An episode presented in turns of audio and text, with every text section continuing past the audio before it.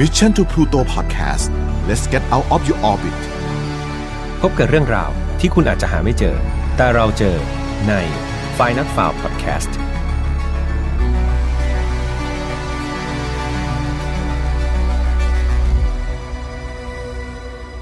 สวัสดีครับ ยินดีต้อนรับเข้าสู่ Final f i l e Podcast นะครับ วันนี้คุณอยู่กับผมแฮมทัชพลนะครับ แล้วก็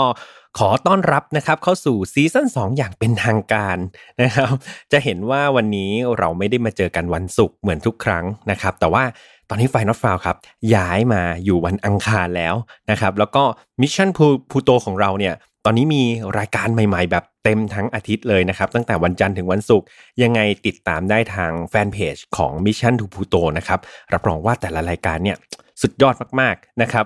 สำหรับ File Not Found ในซีซั่น2 ของเราเนี่ย เรียกว่าจะมากันแบบเข้มข้นมากกว่าเดิมครับ แต่ก็ยังคงเป็นเรื่องแปลกเรื่องประหลาดเรื่องน่ารู้แหละครับแล้วก็จะมีความโหดมากขึ้นนะครับมีความดาร์กมากขึ้นนิดนึงนะครับเรียกว่าผมจะพาคุณดำดิ่งไปดูจิตใจมนุษย์ครับว่าแท้จริงแล้วเนี่ยเรามีอะไรซ่อนอยู่ในใจนะครับซึ่งในใจมนุษย์เนี่ยมันมีทั้งด้านมืด แล้วก็ด้านสว่างนะครับเราหัดที่จะเรียนรู้ทั้งสองด้าน ผมเชื่อว่ามันจะเป็นประโยชน์นะครับยิ่งใครเนี่ยที่เป็นแฟนของ Open Case ที่ผมเคยอัดกับน้องนนตอนเนี้ยผมจะนำ เรื่องราวแล้วก็ธีมรายการเนี่ยของ Open Case เนี่ยเข้ามาในรายการหลักของ f i n a l f i l e เลย รับรองว่าสะใจขาโหดแน่นอนนะครับแต่ก็ไม่ต้องกลัวนะว่าแบบโอ้ยฟังไฟนอตฟาวแล้วจะจิตตก นอนฝันร้ายอะไรอย่างนี้ เพราะว่าสไตล์การเล่ายังไงนะครับ เดี๋ยวผมจะเล่าแบบไฟนอตฟาวแหละก็คือจะเล่าให้มีความสนุกนะครับเพลินๆฟังเพลินๆแล้วก็จะมีแง่คิดตอนท้ายให้เรารู้ว่าจริง ๆ แล้ว เรื่องราวที่เกิดขึ้นในอดีตเนี่ยมันมาเป็นเกราะป้องกัน ตัวเราเองในปัจจุบันแล้วก็ในอนาคตได้อย่างไรนะครับสำหรับ episode แรกของซีซั่น2หรือว่า episode ที่ 24 นี่นะครับเราก็เรียกว่าเราเดินทางกันมาไกลพอสมควรเนาะ 24 ตอนแล้วผมก็จะขอเล่าเรื่องเกี่ยวกับการเดินทางของเด็กกลุ่มหนึ่งละกันครับ ต้องบอกก่อนว่าถ้าทุกคนนึกถึงหน้าร้อนเนี่ยในวัยเด็กเรานึกถึงอะไรครับ บางคนก็น้ำแข็งใสใช่ไหมบางคนก็นึกถึงชายหาดนะครับ ส่วนผมเนี่ยก็จะนึกถึงการนอนอยู่บ้านนะครับดูทีวีอยู่บ้านเพราะว่าเมืองไทยมันก็อากาศค่อนข้างร้อนนะถ้าเรานึกถึงหน้าร้อนการอยู่บ้านแบบเปิดแอร์เย็นๆก็ค่อนข้างฟินละนะครับแต่สำหรับประเทศอื่นครับหลาย ๆประเทศ แม้แต่ในเอเชียเองเนี่ยเขาก็โหยหาแสงอาทิตย์มาก ๆ เลยนะครับ เรียกว่าหน้าร้อนเนี่ยก็เป็นสวรรค์ในการที่จะทำกิจกรรมประเภท outdoor ต่าง ๆ นะครับ และเรื่องที่ผมจะมาเล่าในวันนี้นะครับเกิดที่ประเทศเกาหลีครับ ซึ่งแน่นอนว่าในหน้าร้อนหรืออในช่วงที่มีอากาศแบบมีแดดดีๆเนี่ยเด็กๆ ก็จะไปทำกิจกรรมเอาดอกันนะครับ เช่นเดินขึ้นเขา เดินขึ้นเข้าป่าไปประจนภัยตามภาษาเด็กนะครับ เรื่องราวนี้ครับต้องย้อนกลับไปวันที่ 26 มีนาคมนะครับปี 1991 เลยทีเดียวที่ประเทศเกาหลีใต้นะครับ ตอนนั้นก็ไม่ใช่เรียกว่ายังไม่ได้เป็นซัมเมอร์ยังไม่ได้เป็นฤดูร้อน แต่ว่าอยู่ในฤดูใบไม้ผลิละนะครับ แล้วก็ประกอบกับวันนั้นเนี่ยเป็นวันหยุดประจำชาติของเกาหลีใต้นะครับ แสงแดดก็เรียกว่าแจ่มใสเลยเหมาะแก่การออกไปเที่ยวเล่นของเด็กๆนะครับวันนั้นในกลุ่มเด็กครับมีทั้งหมด 6 คนนะครับโดยเด็กทั้งหมดเนี่ยก็อายุอยู่ประมาณ 9 ขวบถึง 13 ขวบก็ยังเป็นเด็กชายทั้งนั้นเลยนะครับ โดย 6 คนนี้ก็ได้แก่คุณเด็กชายอูชอนวอนนะครับโจโฮยอน คิมยองกิวปาร์คชานอิน คิมจองซิกนะครับแล้วก็สุดท้ายคือเด็กชายแต่ยองคิมนะครับทั้ง 6 คนเนี่ยก็เรียนอยู่อยู่ที่โรงเรียนประถมศึกษาซองซอนะครับซึ่งทุกคนก็อยู่ในละแวกบ้านเดียวกันนะครับก็ออกมาเล่นด้วยกันตามประสาเด็กก็จับกลุ่มเล่นอะไรแถวนั้นนะครับต่อมาเนี่ยเด็กชายแต่ยองคิมนะครับก็กลับบ้านไปไปทานอาหารเช้านะครับเพื่อนๆอีก 5 คนก็ ยังเล่นกันอยู่แถวๆนั้น จนกระทั่งเพื่อนบ้านเนี่ยก็เริ่มบ่นว่าโอ้ยทำไมเล่นกันเสียงดังจังเนี่ยมันเจี้ยวจ้าวมันหนวกหูนะครับเด็กๆทั้ง 5 คนนั้นก็เลยเกิดไอเดียบอกว่าเฮ้ยเล่นแถวนั้นมันโดนชาวบ้านด่าเราไปหาอะไรทำกันที่ภูเขากันดีกว่าไหมนะครับ เด็กๆก็เลยเกิดไอเดียว่างั้นเดี๋ยวเราไปหาไข่กบเดี๋ยวไปจับกบกันที่ภูเขาวอยองนะครับ ซึ่งอยู่แถวๆนั้นเลยนะครับ เด็กๆ ทั้ง 5 คนก็ไปเตรียมกระป๋องครับไปเตรียมไม้เท้า เรียกว่าอุปกรณ์ในการประจนภัยต่างๆนะครับ เตรียมมาให้เสร็จสับเด็กชายแตยองคิมนะครับที่กลับไปกินข้าวเมื่อกี้นะครับก็ตามมาสมทบครับ แต่พอดีคุณแม่เขาก็บอกว่าเฮ้ยไม่ให้ไปไหนไกลวันนี้ให้อยู่แถวๆนี้นะครับ เด็กชายแตยองคิมครับก็เลยตัดสินใจว่างั้นเขาไม่ไปอย่างไม่ไม่ได้ไปกับเพื่อนๆนะครับ แล้วก็ยืนส่งเพื่อนแบบหน้าเศร้าๆ ก็เสียดายนะครับ ไม่ได้ไปกับเพื่อนทั้ง 5 คนนะครับพอดีวันนั้นครับเป็นวันเลือกตั้งท้องถิ่น นะครับทำให้หน่วยงานข้าราชการหน่วยงานต่างๆรวมถึงโรงเรียนนี่ก็ปิดทำการหมดเลยนะครับ ต้องบอกก่อนว่าในปี 1991 ยุคนั้นเนี่ยเราเกาหลีใต้เองก็ยังไม่ได้มีเทคโนโลยีแบบพวกคอมพิวเตอร์ iPad วิดีโอเกมอะไรพวกนั้น ดังนั้นเด็กๆเนี่ยเขาก็ชอบออกไปเล่นผจญภัยนอกบ้านเนี่ยครับตามสวนสาธารณะบ้างตามภูเขาบ้าง ซึ่งเขตที่เด็กๆอยู่กันเนี่ยก็คือเขตแทกูนะครับ ซึ่งเด็กๆก็ อยู่อยู่ในอยู่ในเขตนั้นดังนั้น สถานที่มันก็ไม่ได้มีอะไรมากมายนะครับ แถมแทกูเนี่ยก็เป็นเขาเรียกว่าอะไรอะสภาพแวดล้อมลายล้อมไปด้วยภูเขาคือภูเขาเยอะเลยนะครับโดยหนึ่งในภูเขาที่เด็กๆนิยมไปเที่ยวกันก็คือภูเขาวอยองที่ว่านี่แหละ เพราะว่าเป็นภูเขาที่มันก็ไม่ได้สูงมาก ไม่ได้ขรุขระมากคือเรียกว่าไม่ได้อันตรายนะครับ เด็กๆก็สามารถที่จะไปเที่ยวเล่นได้นะครับ นอกจากนี้เนี่ยในภูเขาวอยองเนี่ยก็ยังเต็มไปด้วยป่าสนที่ค่อนข้างขึ้นหนาทึบนะครับทำให้แดดเนี่ยมันไม่ได้แบบ เหมือนแผดเผาลงมาที่ตัวเด็กเกินไป ก็สามารถที่จะวิ่งเล่นตามเงาไม้ได้นะครับ ดังนั้นเด็กทั้ง 5 คนที่เหลือครับ ก็เลยตัดสินใจไปผจญภัย ไปจับกบกันที่ภูเขาวอยองนะครับ เพราะว่ามันอยู่ไม่ไกลบ้านด้วย แล้วก็เป็นสถานที่ที่เขาไปเล่นกันประจำนะครับ เส้นทางที่เขาเดินทางไปครับ มันก็จะมีความคดเคี้ยวเล็กน้อยนะครับ แต่ก็ไม่ได้ถึงกับอันตรายหรือน่ากลัวอะไรนะครับ ก่อนที่จะขึ้นภูเขาไปครับ พวกเขาก็วางแผนนะครับ แล้วก็นัดคุยนัดแนะกันอย่างสนุกสนานเลยว่า พวกเขาคิดว่ามันต้องเป็นการผจญภัยเล็ก ๆ ของพวกเขาที่แบบแม่งต้องสนุกมากๆแน่ๆเลยนะครับซึ่งพวกเขาตั้งใจว่าเออเดี๋ยวเล่นจนตั้งแต่เนี่ยตอนเช้าเนี่ยแล้วเดี๋ยวตอนเย็นๆค่อยกลับบ้านแล้วกันนะครับ แต่แล้วครับ หลังจากนั้นเด็กทั้ง 5 คนขึ้นภูเขาไป และไม่ได้กลับบ้านอีกเลยครับ กลุ่มเด็กทั้ง5ครับขาดการติดต่อและหายไปอย่าง ไร้ร่องรอยนะครับ คดีนี้เรียกว่าโด่งดังมาก ๆ ในประเทศเกาหลีใต้นะครับ จนกระทั่งประธานาธิบดีในตอนนั้นนะครับที่ชื่อว่าโรแตกบูเนี่ยได้ออกคำสั่งนะครับให้ตำรวจแล้วก็กองกำลังค้นหากว่า 3 0 0แสนคนนะครับพยายามค้นหาเด็กทั้ง 5 คนในภูเขานะครับ ก็เรียกว่าไปหมดเลยครับ ตั้งแต่ภูเขาที่เกิดเหตุนะครับแม่น้ำที่อยู่ข้างๆอ่างเก็บน้ำเรียกว่าทุกจุดทุกตารางเมตรนะครับถูกค้นหาซ้ำแล้วซ้ำอีกครับ หลังจากนั้นครับเริ่มกระจายออกนอกพื้นที่ครับตั้งแต่สถานีรถบัส สถานีรถไฟนะครับแล้วแวกอื่นๆ ตามหากันให้ทั่วครับ การหายตัวของเด็กทั้ง 5 คนนี่เรียกว่า สร้างความสะเทือนขวัญเลยนะครับให้กับคนในประเทศเกาหลีใต้เป็นอย่างมากนะครับ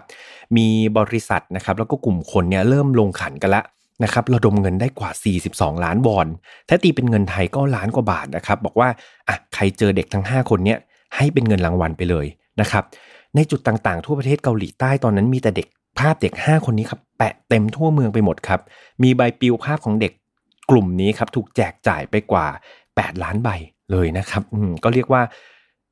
ทุกคนให้ความสนใจทั้งประเทศให้ความสนใจในการตามหาเด็กทั้ง 5 คนนี้นะครับหรือแม้แต่ในจอโทรทัศน์ครับบัตรโทรศัพท์ก็มีนะครับคือหันไปทางไหนเนี่ยเจอแต่หน้าของเด็ก 5 คนนี้นะครับเผื่อว่าถ้าเกิดมีใครพบเห็นเนี่ยจะได้แจ้งเข้ามา แน่นอนว่าคนที่ทุกข์ใจที่สุด เสียใจที่สุดคงหนีไม่พ้นพ่อแม่ของเด็กน้อยเหล่านั้นนะครับ พ่อแม่ของเด็กน้อยนะครับ ยอมที่จะทิ้งงานตัวเองเลยนะครับ เพื่อออกตามหาลูกของตัวเองนะครับ ทั่วญี่ปุ่นเลยนะครับ โดยตลอดเวลาที่ค้นหาเนี่ยเจ้าหน้าที่ก็ได้รับเบาะแสมากว่า 500 ครั้งนะครับ แต่ว่าทั้งหมดก็เป็นเพียงข้อมูลที่ไม่ได้เป็นประโยชน์แก่การค้นหาสักเท่าไหร่นะครับเวลาล่วงเลยไปครับ แต่ไม่มีใครค้นพบเด็กทั้ง 5 คนเลยนะครับ แม้ว่า ก็เรียกว่าล่องลอยครับก็ยังไม่เห็นเลยนะครับว่าเด็ก 5 คนนี้เหมือนอยู่ๆหายไปนะครับ มันราวกับว่าอยู่ๆน้องๆทั้ง 5 คนเนี่ยขึ้นไปบนภูเขาแล้วอยู่ๆหายวับไปกับตาเลยนะครับ เพราะว่ามันไม่ทิ้งร่องรอยอะไรเลยนะครับ เรื่องราวของเด็กทั้ง 5 คนที่หายตัวไปเนี่ยเรียกว่าโด่งดังแล้วก็ได้รับการขนานนามว่า frog boy นะครับหรือว่าเด็กกบหรือเด็กจับกบประมาณนี้นะครับ เพราะว่ามันเป็นเรื่องที่ค่อนข้างลึกลับเหมือนกันนะครับ แล้วก็ไม่สามารถอธิบายว่าเฮ้ยเกิดอะไรกับน้องๆนะครับทำไมพวกเขาถึงหายไปดื้อๆ ได้นะครับ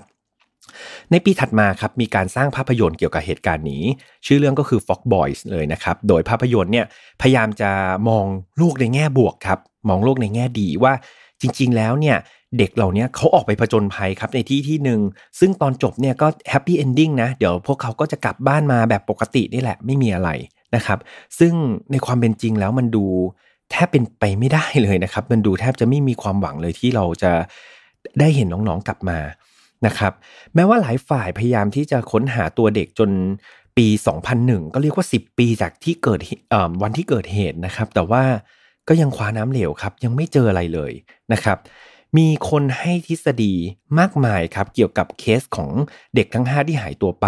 นะครับ มีตั้งแต่ เอ๊ะ พวกเขาถูกลักพาตัวโดยรัฐบาลเกาหลีเหนือหรือเปล่านะครับ อย่างที่เรารู้กันว่าเกาหลีเหนือกับเกาหลีใต้ก็ไม่ได้ถูกกัน อาจจะโดนเกาหลีเหนือลักพาตัวไป หรือเริ่มออกไปถึงโดนมนุษย์ต่างดาวลักพาตัวไปเลยก็มีนะครับ หรือบางคนคิดแปลกไปอีกทางหนึ่งเลยครับเขาบอกว่าพ่อแม่หรือผู้ปกครองเด็กนั่นแหละอาจจะฆ่าลูกตัวเอง แล้วศพไปซ่อนไม่ให้ใครพบ นะครับก็มีทฤษฎีมากมายนะครับ แต่ก็มันยังไม่มีคำตอบที่ชัดเจนนะครับว่าเอ๊ะเด็กๆเนี่ยอยู่ๆหายไปได้ยังไงต้อง 5 คนนะครับมันก็เป็นที่ถกเถียงมากมายในสังคมนะครับ ก็มีหลาย ๆ คนพูดแตกต่างกันไป คิดแตกต่างกันไป แต่แล้วครับ ในที่สุดครับ 11 ปีผ่านไปจากวันที่เกิดเหตุครับ ความจริงปรากฏในวันที่ 26 กันยาปี 2002 นะครับ เจ้าหน้าที่ได้รับข้อมูลจากผู้ชายคนหนึ่งครับ ที่เขาเดินไปที่ภูเขาเอ่อวอยองนี่แหละ แล้วเขาพบรองเท้าครับกับเสื้อผ้าของเด็กกลุ่มหนึ่งอยู่ที่ใต้ต้นโอกครับ ก็เลยไปแจ้งเจ้าหน้าที่นะครับ เจ้าหน้าที่ก็ทำการขุดดินบริเวณนั้นขึ้นมา สิ่งที่เจ้าหน้าที่ได้พบนะครับ ก็คือซากของเด็ก 5 คนครับ ถูกฝังอยู่ในดินไม่ไกลจากจุดที่เขาหายตัวไปนะครับ ที่เจ็บปวดมากคือจุดที่เจอเนี่ยมันห่างจากบ้านน้องๆ ไม่เกิน 2 กิโลด้วยซ้ำคือมันใกล้มาก นะครับ สภาพของเด็กทั้ง5เนี่ยเรียกว่าถูกเบียดเสียดอยู่ถูกฝังอยู่ด้วยกันนะครับ โดยหลุมที่ฝังก็ไม่ได้ลึกอะไรมากนะครับ สภาพศพก็ลักษณะคล้ายๆ กอดกันอยู่ก่อนเสียชีวิตนะครับ ตอนแรกเนี่ยตำรวจเขาสันนิษฐานว่าเด็กอาจจะหนาวนะครับ เพราะว่าช่วงที่ไปเนี่ยจริง ๆ มันก็เป็นเริ่มเข้าฤดูหนาวแล้ว แล้วก็มีฝนตกเป็นระยะ ดังนั้นคือ เด็กอาจจะหนาวแล้วก็ลงไปกอดกัน เพื่อความอบอุ่นก่อนเสียชีวิต แต่ว่า มันดูไม่มีน้ำหนักเลยนะครับ เพราะว่าจุดนี้พ่อแม่เด็กเองก็สงสัยว่าจุดที่หายหายปวดไปเนี่ยจุดที่เด็กโดนฝังนี่มันห่างจากบ้านแบบใกล้มากอย่างที่บอกไม่ถึง 2 กิโลทำไมเด็กกลุ่มนี้ถึงถ้าหนาวก็กลับบ้านไปสิทำไมถึงต้องมานอนกอดกัน แล้วสภาพศพคือถอดเสื้อผ้าด้วยนะครับ มันยิ่งดูแปลกไปหมดนะครับ ที่สำคัญครับเป็นจุดที่ผมสงสัยเหมือนกันอย่างที่บอกว่าเราระดมคนกว่า 3 0 0แสนคนในการช่วยตามหา แต่ไม่น่าเชื่อว่า 10 ปีไม่มีใครเจอเลย มันมันไม่เจอได้ยังไงนะครับ อยู่ๆแบบผ่านไปตั้งนานกว่าจะไปเจอหลักฐาน แล้วก็ไปขุดพบศพได้นะครับ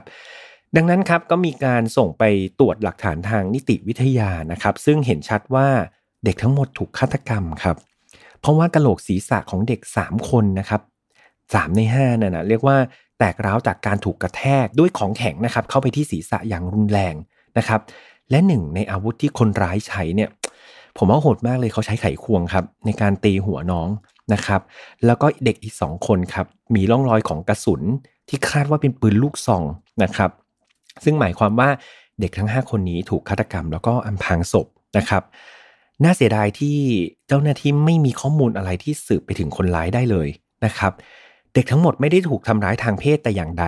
นะครับ ก็คือเด็กทั้งหมดถูกสังหารแล้วก็ถูกนำมาฝังไว้ แล้วก็ปล่อยไว้หลายปี โดยที่ไม่น่าเชื่อนะครับ ว่าไม่มีใครพบเห็นเลยนะครับ หลังจากพบศพเด็กทั้ง5นะครับข่าวนี้ก็กลับมาดังอีกครั้งเพราะมันห่างไปค่อนข้างนานเหมือนกันเนาะสิปีสิปี11 ปีอย่างที่ผมบอก ตอนนี้ก็มีข่าวลือมากมายครับ หลากหลายทิศเลยว่า ตกลงแล้วเด็กทั้ง5เนี่ยถูกใครสังหารกันแน่ มีทฤษฎีหนึ่งครับเขาบอกว่าอาจจะเป็นนักล่าสัตว์หรือเปล่าที่แบบเอ่ออาจจะยิง เด็กเพราะว่าคิดว่าเป็นสัตว์อาจจะมองไวๆคิดว่าเป็นสัตว์ก็เผลอยิงไปนะครับแล้วก็อาจจะพลาดไปยิงคนหนึ่งที่เหลือก็เลยแบบต้องเหมือนถูกฆ่าปิดปากนะครับ อันนี้เป็นทฤษฎีหนึ่งอีกทฤษฎีหนึ่งครับเขาเชื่อว่าฆาตกรอาจจะทำงานอยู่ในโรงฆ่าสัตว์นะครับ เพราะว่าสภาพศพเนี่ยเออมันถูกฆาตกรรมด้วยเครื่องมือบางอย่างนะครับที่ใช้ในโรงฆ่าสัตว์โดยเฉพาะนะครับ และอีกทฤษฎีหนึ่งครับซึ่ง คนเชื่อกันมากที่สุด เขาเชื่อว่าน่าจะเป็นฆาตกรที่เป็นคนโรคจิต หรือมีสภาพจิตใจย่ำแย่ อาจจะโดนลังแกจากโรงเรียนหรือว่ามีปมด้อยอะไรในวัยเด็กนะครับ แล้วก็สุดท้ายมาเจอเด็กทั้ง 5 ก็เลยมาระบายความเลวร้ายของประสบการณ์ตัวเองกับน้องๆทั้ง 5 คนนะครับเพราะว่าจากสภาพศพเนี่ยต้องเห็นว่าฆาตกรมีการวางแผน แล้วก็มีเวลาพอที่จะออกจากภูเขากลับไปเอาอุปกรณ์ แล้วก็กลับมาฆ่าน้องๆทั้ง 5 คนได้นะครับ สิ่งที่บ่งบอกได้ว่าฆาตกรคนนี้โรคจิตเนี่ย เพราะว่าเด็กเนี่ยถูกฆ่าค่อนข้างโหดร้ายทารุณนะครับ อย่างที่แจ้งไปว่าถูกตีซ้ำๆด้วยไขควงซ้ำแล้วซ้ำเล่านะครับ รวมถึงคนที่โดนปืนลูกซองยิงก็เรียกว่ากระโหลกศีรษะเนี่ยแตกกระจุยเลยนะครับ จากความแรงของกระสุนนะครับ อย่างไรก็ดีครับ คนที่เสียใจที่สุดผมย้ำอีกครั้งหนึ่งนะครับ คงไม่พ้นพ่อแม่ของเด็กนะครับ เมื่อเขาได้ทราบว่าศพของลูกๆเนี่ยถูกค้นพบก็เรียกว่า หัวใจพ่อแม่นี่แตกสลายนะครับ เพราะว่าหลังจากคดีนี้เด็กที่เด็กหายไปนะครับ พวกเขายังทำใจไม่ได้นะครับ แล้วก็เขาก็ยังหวังตลอดครับว่าเด็กๆคงไปออกไปจนภัยแล้ววันหนึ่งจะกลับมาเหมือนที่เขาดูในหนังนะครับ มีข้อมูลบอกว่าพวกพ่อแม่ผู้ปกครองนะครับ ยังทำความสะอาดห้องนอนลูกของตัวเองนะครับ เหมือนเดิมทุกวันเลยเข้าไปทำความสะอาดปูเตียงอะไรเรียบร้อย เพื่อหวังว่าสักวันหนึ่งเด็กๆกลับมาจะได้ใช้มันอีกครั้ง ฟังมาถึงตรงนี้เศร้ามากๆเลยนะครับ มันนอกจากการเสียลูกแล้วเนี่ยผมรู้สึกว่ามันเป็นการทำลายความหวังที่เขามีอยู่อย่างหมดสิ้นเลยนะครับวันที่ 25 มีนาครับ ปี 2004 ก็มีการนำร่างเด็กทั้ง 5 คนกลับสู่บ้านนะครับ มาทำพิธีกรรมในสถานที่ที่พวกเขาเสียชีวิตนะครับ โดยกระโหลกของเด็กทั้งหมดนะครับ ถูกบริจาคให้กับห้องปฏิบัติการนะครับการวิจัยทางกฎหมายของมหาวิทยาลัยนะครับ แม้ว่าคดีนี้ค่อนข้างสะเทือนขวัญคนเกาหลีนะครับมากๆนะครับ และตำรวจเองก็ประกาศกล้าวเลยนะครับ ว่าจะนำตัวฆาตกรสุดเลวร้ายคนนี้มาลงโทษต่อหน้าประชาชนให้ได้ แต่ไม่น่าเชื่อครับ จนถึงบัดนี้ก็ยังไม่มีใครทราบนะครับ ว่าฆาตกรตัวจริงเนี่ยเป็นใครนะครับ แล้วทำไมเด็กทั้ง 5 ต้อง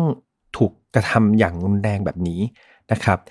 น่าเสียดายว่าในปี 2006 ที่ผ่านมาครับ คดีฆาตกรรมเด็กทั้ง 5 ก็หมดอายุความนะครับ โดยที่ ไม่มีผู้ต้องสงสัยแม้แต่รายเดียวเลยครับ ไม่มีใครต้องสงสัยเลย มันไม่น่าเชื่อจริงๆนะครับ คดีนี้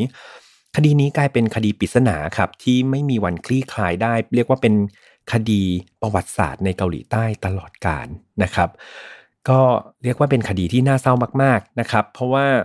อย่างที่ผมบอกไปมันไม่ใช่ การสูญเสียบุคคลอันเป็นที่รักไปเท่านั้นนะครับ แต่ว่ามันเป็นการสูญเสียความหวังอะไรทั้งหมดในชีวิตเลยทีเดียว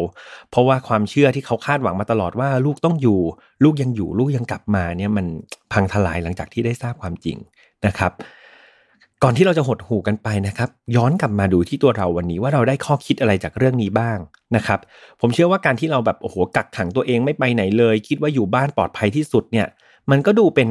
ไม่ใช่จะเป็นทางออกที่ดีซะดีเดียวนะครับ ในการดูแลตัวเองเนี่ยอย่างแรกเลยเราต้องพยายามเขาเรียกว่าอะไรหลีกเลี่ยงจุดเสี่ยงนะครับ จุดที่มันรับตาคนเนี่ยก็ไม่ควรไป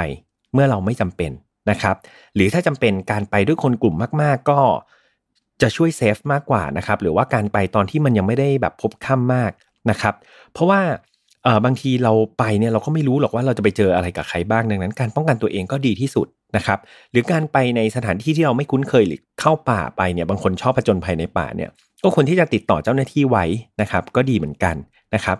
ในมุมของผู้ปกครองครับถ้ามีบุตรหลานเนี่ยก็ต้องดูแลเขาอย่างใกล้ชิดนะครับ เพราะว่าเราไม่รู้เลยว่าวันวันหนึ่งเขาจะเจอใครบ้าง การสอนให้เขารู้จักป้องกันตัวเองครับเป็นหน้าที่ของพ่อแม่ที่ควรจะสอนให้เขา รู้จักที่จะป้องกันตัวเองนะครับ ซึ่งมันน่าจะเป็นภูมิคุ้มกันที่แข็งแกร่งที่สุดนะครับ แทนที่เราจะเข้าไปช่วยปกป้องทุกครั้ง สอนให้เขารู้จักที่จะหลีกเลี่ยงจากอันตรายก็เป็นทางออกที่ดีนะครับทิ้งท้ายครับผมมีข้อมูลกรณีเด็กหายของมูลนิธิกระจกเงามาฝากครับ ซึ่งเป็นข้อมูลที่อยากให้ทุกคนฟังไว้นะครับ เพราะว่าหลาย ๆ ข้อเนี่ยเราไม่ทราบเลย แล้วก็มันน่าจะเป็นประโยชน์ได้มาก ๆ เลย นะครับเขาบอกกรณีเด็กหายครับข้อหนึ่งเลยเนี่ยให้แจ้งโรงพักในท้องที่ที่เด็กหายไปนะครับต้องไม่ไม่ใช่ว่าแบบบ้านเราอยู่ที่หนึ่งเด็กหายที่หนึ่งไปกลับไปแจ้งโรงพักที่บ้านเราไม่ใช่ อันนี้ให้แจ้งโรงพักในท้องที่ที่เด็กหายนะครับข้อ 2 คือแจ้งความประสงค์กับตำรวจว่า เด็กหายให้ช่วยตามหาไม่ใช่การลงบันทึกไว้เฉยๆนะครับเพราะว่าตำรวจบางท่านก็อาจจะมีแค่ลงบันทึกประจำวันไว้ อันนี้ให้แจ้งเลยว่า ต้องการให้ช่วยเหลือนะครับ ข้อ 3สำคัญมากๆครับ อันนี้หลาย ๆ คนไม่ทราบ เขาบอกว่าตำรวจเนี่ยไม่มีสิทธิ์บอกว่าหายไปไม่ถึง 24 ชั่วโมงแล้วยังไม่ออกตามหานะครับ จริง ๆ แล้วถ้ากรณีเด็กหายเนี่ยครอบครัวสามารถอ้างหนังสือสำนักงานตำรวจแห่งชาติเลขที่ 0001ทับ051 นะครับ ที่บอกว่าตำรวจต้องรับแจ้งความคนหายทันที ไม่มีเงื่อนไขด้านเวลา อันนี้สำคัญมากนะครับ ถ้า มีใครเจอเคสแบบนี้แจ้งความได้เลยนะครับตำรวจต้องปฏิบัติงานเลย ไม่มีการรอ 24 ชั่วโมงนะครับข้อ 4 คือเล่ารายละเอียดที่เกี่ยวข้องนะครับเหตุสงสัยทั้งหมดให้ตำรวจฟังนะครับข้อ 5 หลาย ๆ คนอาจจะสับสนครับ ตำรวจที่รับแจ้งความเนี่ยเขาเรียกว่าพนักงานสอบสวนครับ ส่วนตำรวจที่ออกไปสืบค้นหาน้องๆเนี่ยหาตามหาเด็กเนี่ยเขาเรียกว่าฝ่ายสืบสวนนะครับ ดังนั้นก็เลยมาที่ข้อ 6 ว่า หากแจ้งความกับพนักงานสอบสวนแล้วเนี่ยครอบครัวจะต้องไปพบกับฝ่ายสืบสวน เพื่อลงพื้นที่ติดตามนะครับถ้าเกิดเราได้แค่ใบแจ้งความกับบ้านโดยคุยแคบกับพนักงานสอบสวนธรรมดาเนี่ยยังไม่ได้มีการคุยกับฝ่ายสืบสวนเนี่ยอย่ายอมนะครับเพราะว่าสุดท้ายแล้วคนปฏิบัติงานคือฝ่ายสืบสวน ดังนั้นต้องเจอเขาให้ได้ นะครับ การดูกล้องวงจรปิดต่างๆนะครับพ่อแม่ผู้ปกครองควรไปดูกับตำรวจครับเพราะว่าพ่อแม่ผู้ปกครองเนี่ยจะรู้รูปพรรณสันฐานของเด็กได้ดีที่สุดนะครับ ข้อ 8 เขาบอกว่าอย่าลืมขอยศชื่อแล้วก็เบอร์มือถือของตำรวจที่รับแจ้งความ แล้วก็ฝ่ายสืบสวนไว้ด้วยนะครับ เพราะว่าเราจะต้องใช้ในการปฏิเขาเรียกว่าอะไรติดต่อประสานงานตลอดเวลากับตำรวจเหล่านั้นนะครับ ข้อ 9 หากไม่ได้รับความสะดวกนะครับเขาบอกว่าให้เราขอพบพ่วงกับหรือหัวหน้าสถานีตำรวจนั้นได้เลยทันทีนะครับถ้าเป็นกรณีนี้ และข้อสุดท้ายครับเขาบอกว่าสามารถขอคำปรึกษาเพิ่มเติมได้ที่ศูนย์บริหารจัดการคนหายและศพนิรนามนะครับสำนักงานตำรวจแห่งชาติเบอร์โทร1599 ศูนย์ข้อมูลคนหายมูลนิธิกระจกเงานะครับก็เป็นเกร็ดความรู้ไว้ละกันแต่ผมขออวยพรให้ใครทุกๆ คนนะครับ ไม่ต้องเจอกับเหตุการณ์แบบนี้ แล้วก็ เเรียกว่าอะไรดูแลบุตรหลานแล้วก็ตัวเองอย่างใกล้ชิดนะครับ ก็อยากจะหยิบยกเรื่องราวเหล่านี้นะครับ มาเป็นเรียกว่าเป็นข้อคิดแล้วก็เป็นเกาะป้องกันตัวเราเองทั้งในปัจจุบันและในอนาคตนะครับ ไม่ให้ใช้ชีวิตอย่างประมาทละกันเนาะก็หวังว่าอย่าฟังเพื่อความหดหู่แต่ว่าฟังเพื่อเป็นประโยชน์กับเราด้วยนะครับ วันนี้เริ่มต้นจากเรื่องราวของสาวน้อยคนหนึ่งที่หน้าตาน่ารักมากเลยครับ เธอชื่อว่าแซนด้า เรนี่แคนทู เธอเป็นเด็กสาวที่เกิดในวันที่ 8 มีนาปี 2001 นะครับ เธออาศัยอยู่ในเมืองเทรซี่ครับ ซึ่งเป็นเมืองเล็กๆ เงียบสงบอยู่ทางตอนเหนือของรัฐแคลิฟอร์เนีย เธออยู่ร่วมกับคุณแม่ของเธอครับ มีคุณปู่คุณย่าแล้วก็พี่ชายอีก 3 คนเลยทีเดียว คือน้องแซนดราคนนี้เป็นเด็กน้อยที่น่ารักครับ แล้วก็ ผมเนี่ยจะเป็นสีบรอนทองเนาะตาโตกลมดำเลยครับ ร่าเริงแจ่มใสตามสไตล์เด็กฝรั่งนะครับตัวเล็กๆน่ารักคนหนึ่ง เธอก็ใช้ชีวิตอย่างมีความสุขเรื่อยมาครับ จนกระทั่งในวันที่ 27 มีนาคมปี 2009 ซึ่งตอนนั้นน้องแซนด้าเพิ่งผ่านการฉลองวันเกิดอายุครบ 8 ปี ได้ไม่กี่วันเองนะครับ เธอได้ออกไปเล่นนอกบ้านกับเพื่อนครับ หลังจากเลิกเรียนตามปกติแหละ แล้วก็ประมาณ4ี่โมงเย็นครับ เธอก็กลับมาที่บ้านเพื่อที่จะเก็บของ นะครับเก็บของเรียบร้อยเสร็จปุ๊บ เธอก็ขอคุณแม่ครับ บอกว่าวันนี้เธออยากจะออกไปเล่นนอกบ้านอีกสักครั้งหนึ่งโดยบอกกับคุณแม่เธอว่าจะเป็นบ้านของเพื่อนอีกคนนึงนะซึ่งแม่เธอก็อนุญาตครับก็ไม่ได้ติดใจอะไร เพราะว่าปกติเด็กๆ พอรากลับมาจากโรงเรียน ก็อยากจะออกไปเล่นกับเพื่อนๆละแวกนั้นอยู่แล้วถูกไหมครับ ดังนั้นคุณแม่ก็อนุญาตให้เธออออกไปเล่นได้ตามปกติของเด็กๆ ทั่ว ๆ ไปครับ จนกระทั่งเวลามันผ่านไปถึงเวลาอาหารเย็นครับ หนูน้อยแซนด้าก็ไม่กลับมาสักที คราวนี้คุณแม่ของเธอก็เริ่มเป็นห่วง แล้วก็กวนกวายเป็นอย่างมากเลย หลังจากที่รอสักพักหนึ่งครับ คุณแม่ก็คิดว่า มันน่าจะมีเรื่องไม่ปกติเกิดขึ้นแล้วแหละเธอก็เลยตัดสินใจโทรไปแจ้งตำรวจในเวลาประมาณ1นึ่ทุ่มห้นาที ซึ่งจริงๆ เกือบ2องทุ่มก็ค่อนข้างดึกนะครับ คดีนี้เป็นที่พูดถึงกันอย่างมากครับ ทางตำรวจมีการเข้ามาตรวจสอบ ภาพของกล้องวงจรปิดในบ้านนะครับของครอบครัวแคนทู แล้วก็พบภาพของหนูน้อยแซนด้ากำลังเดินข้ามถนนหน้าบ้านของเธอเองครับ แต่หลังจากนั้นครับภาพของหนูน้อยก็หลุดเฟรมออกไป ดังนั้นตำรวจมีภาพของหนูน้อยขณะที่กำลังข้ามถนนออกจากบ้านไปแค่นั้นเองครับ ผลการค้นหาตัวหนูน้อยแซนด้าก็ยังไม่มีอะไรคืบหน้ามากนัก จนกระทั่งหน่วยงานใหญ่อย่าง FBI ครับต้องลงมือเข้ามาช่วยเหลือในคดีนี้เองเลยนะครับ พร้อมกับมีการนำสุนัขตำรวจเข้ามาช่วยดมกลิ่นตามหาด้วย มีการนำรถตำรวจครับเฮลิคอปเตอร์ตำรวจก็มีนะ เข้ามาปูพรมนะครับเพื่อตามหาหนูน้อยแซนด้ากันอย่างเข้มข้นกันเลยทีเดียวนอกจากนี้ยังมีการเสนอรางวัลนะครับในการให้กับผู้ที่สามารถให้ข้อมูลนะครับในการช่วยเหลือตำรวจจน ค้นพบตัวน้องแซนด้าได้ โดยมีเงินรางวัลสูงถึงประมาณ 22,000 US ดอลลาร์นะครับ หรือตีเป็นเงินไทยก็ประมาณ 700,000 บาทเลยเนาะ แต่ว่าดูแล้วครับ ไม่ว่าจะตามหาอย่างไรนะครับ FBI มาช่วยอย่างไร มีเงินรางวัลอย่างไร ดูยังมืดแปดด้านครับ ยังไม่มีร่องรอยของน้องแซนด้าปรากฏขึ้นมาเลย ตอนนี้ครับ การตามหาก็อาจจะต้องพุ่งไปอย่างผู้ที่เข้าข่ายเป็นผู้ต้องสงสัย ต้องบอกอย่างนี้ดีกว่า ปรากฏว่ามีพยานคนหนึ่งครับ เขาสงสัยในตัวผู้ชายในละแวกบ้านของที่น้องแซนด้าอยู่คนหนึ่ง โดยพยานคนนี้บอกว่าเขาเคยเห็นผู้ชายคนเนี้ยเคยไปด้อมด้อมมองมองน้องแซนด้าและถึงขนาดมีการจุ๊บเข้าไปที่ปากของน้องแซนด้าที่สระว่ายน้ำด้วยนะ แต่เหตุการณ์ที่เขาเห็นเนี่ยมันเกิดขึ้นเมื่อ 2 ปีที่แล้วนะครับ ซึ่งตอนนั้นน้องแซนด้าอายุได้แค่ 6 ขวบเองนะครับ ดังนั้นตำรวจครับก็เลย อาจจะคาดว่าเอ๊ะหรือผู้ชายคนนี้อาจจะเป็นพวกรักเด็กหรือเปล่า แล้วก็แบบหลงรักน้องแซนด้าสุดท้ายก็อาจจะจับตัวเธอไปตำรวจจึงมีการไปเรียกผู้ชายคนนี้เข้ามาสอบสวนครับ แต่หลังจากพูดคุยแล้วก็สอบถามอย่างละเอียดก็พบว่าผู้ชายคนนี้ไม่ได้มีความเกี่ยวข้องอะไรกับเหตุการณ์นี้เลย แถมเขายังมีพยานในการยืนยันที่อยู่ที่น่าเชื่อถือได้ในช่วงเวลาที่เกิดเหตุด้วย ดังนั้นตำรวจก็เลยตัดผู้ชายคนนี้ออกจากผู้ต้องสงสัยไป ก็เลยกลับมาที่คำถามแล้วครับว่าอ้าวแล้วอย่างนี้น้องแซนด้าหายไปไหนนะ แล้วใครล่ะ ที่จับตัวเธอไป ย้อนกลับมาที่ครอบครัวของน้องแซนด้ากันบ้างครับ แน่นอนว่าคุณมาเรีย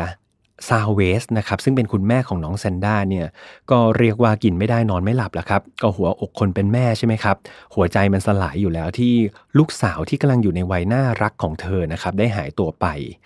ถัดไปจากบ้านของเธอครับประมาณ 5 หลัง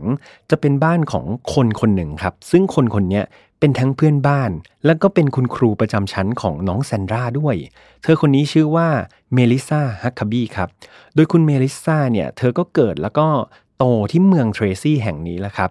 พ่อแม่ของคุณเมลิซาเนี่ยก็เเป็นประเภทเคร่งศาสนา แล้วก็ปลูกฝังให้ลูกๆเนี่ยเชื่อในพระเจ้านะครับแล้วก็ประพฤติปฏิบัติตัวอยู่ในศีลธรรมอย่างเคร่งครัดแหละครับ นั่นมันทำให้เมลิซาเนี่ยเป็นคนที่นิสัยดีมากๆเลย แล้วก็อุทิศตัวเองเพื่อสังคมอยู่เสมอ เช่น เธอก็จะไปเป็นอาสาสมัครสอนหนังสือให้กับเด็ก ๆ ที่โบสถ์เป็นประจำนะครับ ก็ทำตั้งแต่ตอนเป็นวัยรุ่นเลย จนกระทั่งเป็นวัยผู้ใหญ่นะครับแล้วถ้ามีเวลาว่างเนี่ยเธอก็จะแวะไปดูแลพวกเด็กกำพร้าในโบสถ์อีกด้วย ก็เรียกว่าเป็นคนใจบุญเลยทีเดียวนะครับ หลังจากเมลิซาแต่งงานนะครับ เธอก็มีลูกหนึ่งคนครับ แล้วก็ทำการย้ายมาซื้อบ้านใหม่ ซึ่งก็คือบ้านปัจจุบันที่อยู่ใกล้กับบ้านของคุณมาเรีย คุณแม่ของน้องแซนด้านั่นเอง ดังนั้นเมริซากับแซนด้าก็จะเป็นทั้งเพื่อนบ้านนะครับ แล้วก็ประกอบกับเป็นครูประจำชั้นของน้องแซนด้าด้วยก็เลยแบบผูกพันเรียกว่าสนิทสนม แล้วก็มีความเชื่อใจกันมากเลยทีเดียว ถึงขนาดที่ว่าถ้าวันไหนครับ มาเรียเนี่ย เขามีธุระต้องออกไปทำข้างนอกเนี่ย เธอก็มักจะฝากแซนดราไว้กับคุณเมลิซาให้ช่วยดูแลเป็นประจำเลย ความสัมพันธ์ของมาเรียกับเมลิซาจึงเป็นเหมือนพี่น้องกันมากกว่าที่จะเป็นแค่เพื่อนบ้านทั่วไปนะครับ ดังนั้นเมื่อหนูน้อยแซนดราหายตัวไปเนี่ย ทั้งคู่ก็เรียกว่าเป็นที่พึ่งพาทางใจซึ่งกันและกันนะครับตำรวจยังคงพยายามสืบหาในขณะที่ครอบครัวเองก็พยายามภาวนานะครับ ให้น้องแซนด้ายังคงมีชีวิตอยู่ ทางตำรวจได้ตั้งข้อสันนิษฐานว่าแซนด้าอาจจะถูกลักพาตัวไปเรียกค่าไถ่หรือเปล่า แต่หลังจากผ่านไป 3 วันครับ มันไม่มีการติดต่อหรือโทรศัพท์ ติดต่อกลับมาจากคนร้ายเลย นั่นแสดงว่าอะไรครับ แสดงว่าข้อสันนิษฐานนี้ตกไปครับ เพราะว่าถ้าจับตัวไปเรียกค่าไถ่จริงเนี่ย ป่านี้ก็น่าจะโทรกลับมาเพื่อเรียกร้องเงินได้แล้วใช่ไหมครับ เพราะว่ามันผ่านไปต้องสามวันแล้วเนาะ แต่ยังไม่มีการติดต่อจากใครเลย มาถึงตรงนี้ตำรวจก็ยิ่งมืดแปดด้านครับ เพราะว่าไม่รู้ว่าเกิดอะไรขึ้นกับน้องแซนดรากันแน่ การตามหาครับดำเนินไปถึง 10 วันเต็มครับ ความหวังที่จะเจอน้องแซนด้าเองก็เรียกว่าริบลี่ลงเรื่อยๆนะครับ ในขณะที่ทุกคนกำลังมืดแปดด้านอยู่นั้นครับ จู่ๆเมลิซาเพื่อนบ้านแล้วก็คุณครูของแซนด้าเนี่ยก็ได้ส่งข้อความทางโทรศัพท์ มาบอกมาเรียครับ แม่ของเซนด้าว่าเฮ้ยเขาเพิ่งนึกได้ ว่าวันที่แซนด้าหายตัวไปเนี่ย กระเป๋าเดินทางของเธอ ถูกขโมยออกจากบ้านไปด้วยนะ อ่า ตอนนั้นเธอเองก็เธอก็บอกว่าเออเนี่ยเธอก็เพิ่งนึกได้ แล้วเธอก็ไม่แน่ใจนะว่าการที่กระเป๋าเดินทางของเธอเนี่ยถูกขโมยไปเนี่ยมันจะเกี่ยวกับคดีนี้หรือเปล่า แต่อย่างน้อยก็อยากให้มาเรียครับ แจ้งข้อมูลนี้ไว้กับตำรวจด้วย เผื่อว่ามันจะเป็นเบาะแสในการตามหาตัวน้องแซนด้าก็ได้นะ คือต้องบอกว่ากระเป๋าเดินทางของเมลิซาที่หายไปครับเป็นกระเป๋ายี่ห้อเอ็ดดี้บาวเออร์นะครับซึ่งมีขนาดที่ค่อนข้างใหญ่พอสมควร มันใหญ่ขนาดไหนแล้วครับ ก็ต้องบอกว่ามันใหญ่พอที่จะใส่ร่างเด็กหญิงวัย 8 ขวบอย่างน้องแซนด้าได้อย่างสบายๆเลย หลังจากได้ข้อมูลนี้ไปครับทางตำรวจนั่นก็ทำให้เริ่มสงสัยในตัวเมลิซาทันทีครับ ว่าเธอเนี่ยอาจจะรู้เห็นในคดีนี้ ตำรวจได้ทำการเรียกเมริซาเข้ามาสอบปากคำที่โรงพักครับ แต่ก็ยังไม่มีข้อสรุปอะไรว่าเธอเกี่ยวข้องกับคดีนี้สักเท่าไหร่เนาะ ประกอบกับเมลิซาที่ทุกคนรู้จักเนี่ย อย่างที่ผมเล่าไป เธอเป็นคนใจดี เป็นคนใจกุศล ชอบทำงานกุศลเพื่อสังคม นั่นมันทำให้เพื่อนบ้านครับ รวมถึงมาเรียนะครับ แม่ของเซนด้าเนี่ย ไม่มีทางที่จะเชื่อเลยว่าเธอจะไปรู้เห็นเกี่ยวกับคดีนี้ได้ ในวันต่อมาครับ อยู่ๆเมลิซาคนเดิมเนี่ยครับก็ถือกระดาษโน้ตแผ่นหนึ่งไปหาตำรวจ พร้อมกับเล่าว่า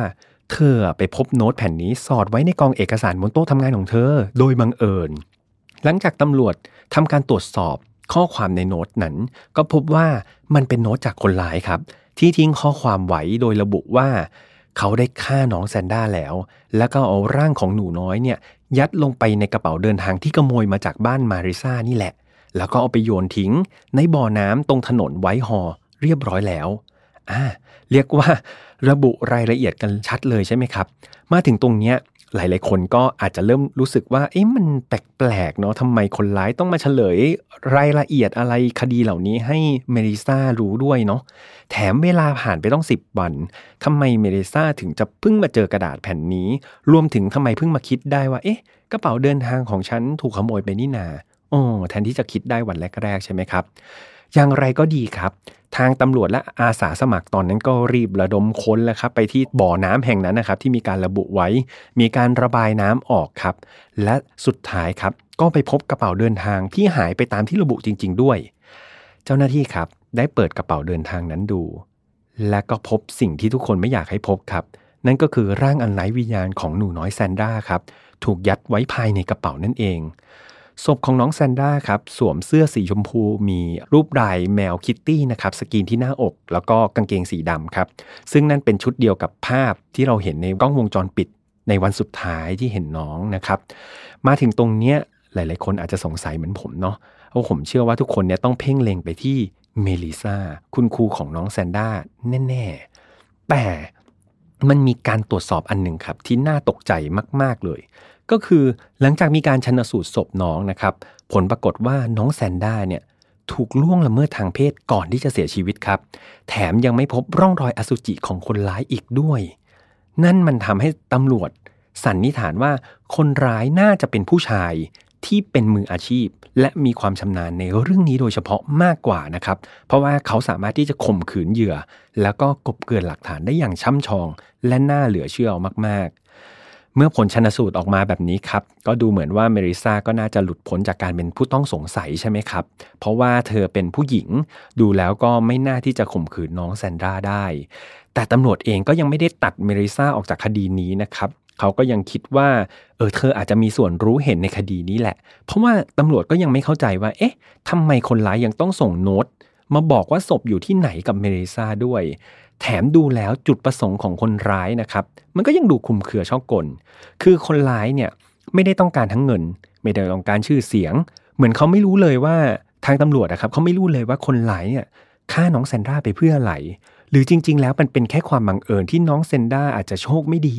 เดินไปแถวนั้น แล้วก็เจอกับตัวคนร้ายพอดีก็เลยจับเธอไปข่มขืน แล้วก็ฆ่าทิ้งหรือเปล่า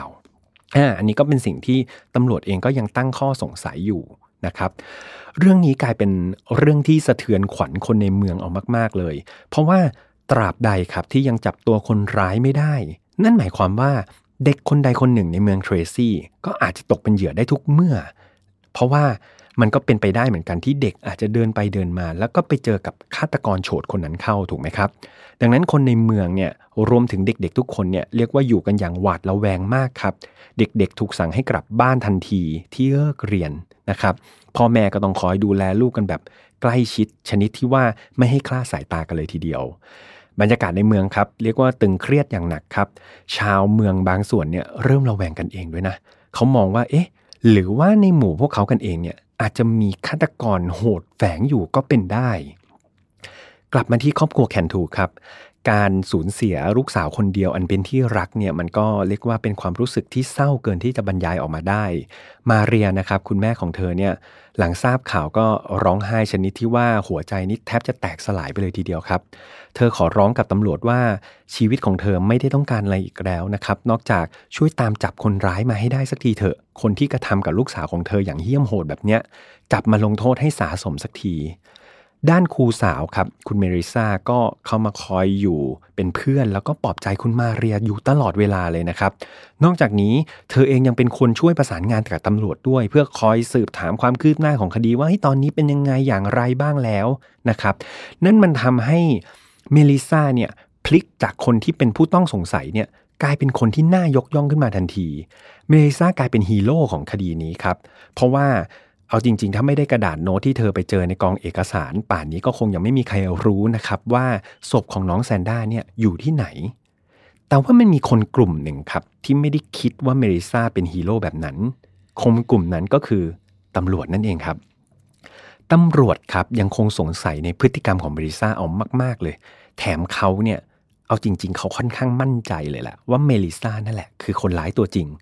เหตุผลก็เพราะว่า มันเป็นไปไม่ได้เลยครับ ที่คนร้ายจะมีความเกี่ยวข้องกับเธอได้ถึงสองครั้ง คือครั้งแรกเนี่ยก็ต้องบอกว่ามาขโมยกระเป๋าเดินทางที่บ้านเธอ ซึ่งมันห่างไปจากบ้านของน้องแซนด้าถึง 5 หลังคำถามคือทำไมคนร้ายต้องทำแบบนั้นนะโอ้โห ต้องอุตส่าห์ลำบากข้ามไปห้าหลังเพื่อไปขโมย กระเป๋าจากบ้านเมลิซาหรือว่ามันเป็นแค่ความบังเอิญหรือเปล่า และอีกเรื่องหนึ่งที่แปลกสุดๆก็คือ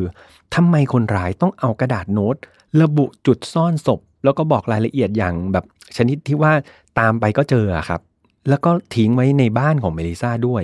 ซึ่งอันนี้มันดูพิลึกพิลั่นมากเลยใช่ไหมครับ ดูเหมือนแล้วคนร้ายอยากจะมอบความดีความชอบให้เมลิซาด้วยซ้ำนะครับ ด้วยเหตุนี้เองตำรวจเขาจึงรอจังหวะครับ เป็นจังหวะที่เมลิซาเนี่ยกำลังเผลอใจกำลังไม่ได้ระมัดระวังตัวกำลังเรียกว่ายินดีกับคนที่แบบเข้ามาชื่นชมเธอแหละครับ ประมาณนั้น ในที่สุดครับวันที่ 10 เมษาปี 2009 ตำรวจก็ถือหมายค้นครับ เข้าไปค้นบ้านของเธอ แล้วก็พบว่าที่บ้านของเมลิซานั้น มีจดหมายฉบับหนึ่งครับ ซึ่งเป็นจดหมายร่างด้วยลายมือ ถูกเขียนไว้ในสมุดโน้ต โดยเนื้อหาเนี่ยเป็นการบอกที่ซ่อนศพ เหมือนกับฉบับที่คนร้ายเขียนเลยครับ แต่ว่าจดหมายฉบับนี้ถูกร่างขึ้นมาด้วยลายมือของเมลิซาเอง เป็นไงล่ะครับ ดูเหมือนมันไม่มีเหตุผลเลยใช่ไหมครับ ที่ทำไมเมริซาต้องร่างจดหมายฉบับนี้เหมือนกับโน้ตของคนร้ายไว้ในสมุดของตัวเองด้วย แน่นอนว่าหลังจากพบกระดาษแผ่นนี้ซึ่งเป็นหลักฐานมัดตัวเนี่ยเมลิซาก็ตกเป็นผู้ต้องสงสัยของคดีนี้แบบทันทีทันใดครับ เมลิซาเรียกว่าร้องไห้ตลอดเวลาที่ถูกคุมตัวไปโรงพักครับ และในที่สุด เธอก็รับสารภาพครับว่าเธอคือฆาตกรที่ฆ่าหนูน้อยแซนด้าแคนทู ด้วยตัวเธอเองครับ เธอเล่าว่าในวันเกิดเหตุเนี่ย เธอได้เรียกแซนด้ามาพบครับ แล้วหลังจากนั้นก็หลอกให้เข้าไปซ่อนอยู่ในกระเป๋าเดินทาง โดยเธออ้างนะครับ บอกว่าเนี่ยมันเป็นเกมซ่อนหาแบบหนึ่งนะ ลองเข้าไปซ่อนในกระเป๋าเดินทางดูสิอะไรประมาณนี้นะครับ หลังจากนั้นครับเมื่อน้องแซนด้าเข้าไปอยู่ในกระเป๋าแล้วเนี่ยเมริซาก็พาแซนดราเนี่ยไปที่บ้านร้างแห่งหนึ่ง ซึ่งเป็นบ้านของญาติเธอเองเนาะเธอบอกว่าหลังจากเปิดกระเป๋ามาเนี่ยก็พบว่า หนูน้อยแซนด้าเนี่ยได้เสียชีวิตไปแล้วจากการขาดอากาศหายใจ ซึ่งนั่นมันเป็นอุบัติเหตุ เธอไม่ได้ตั้งใจทำให้เกิดขึ้นแต่จากหลักฐานนะครับของกรนิติเวชเนี่ยก็บอกว่าพอชนสูตรศพออกมาแล้วเนี่ยมันขัดแย้งจากการให้การของเธอครับ ก็เพราะว่าการพบศพเนี่ยถูกการตรวจเช็คตรวจสอบแล้วเนี่ยพบว่าน้องแซนด้าเนี่ยถูกล่วงละเมิดทางเพศก่อนจะเสียชีวิตอย่างแน่นอนครับ มาถึงตรงนี้เพื่อนๆอาจจะสงสัยว่า เอา้า ทำไมน้องแซนด้าถึงถูกล่วงละเมิดทางเพศได้ เพราะว่าครูเมริซาเธอเป็นผู้หญิงนะคำตอบอาจจะสะเทือนใจนิดนึงนะครับ จากผลการชันสูตรศพ พบว่าน้องแซนด้าถูกข่มขืนด้วยปากกาลูกลื่นครับฟังแล้วก็น่าสลดจริง ๆนะครับ หลังจากข่มขืนด้วยปากกาลูกลื่นเสร็จแล้วนะครับ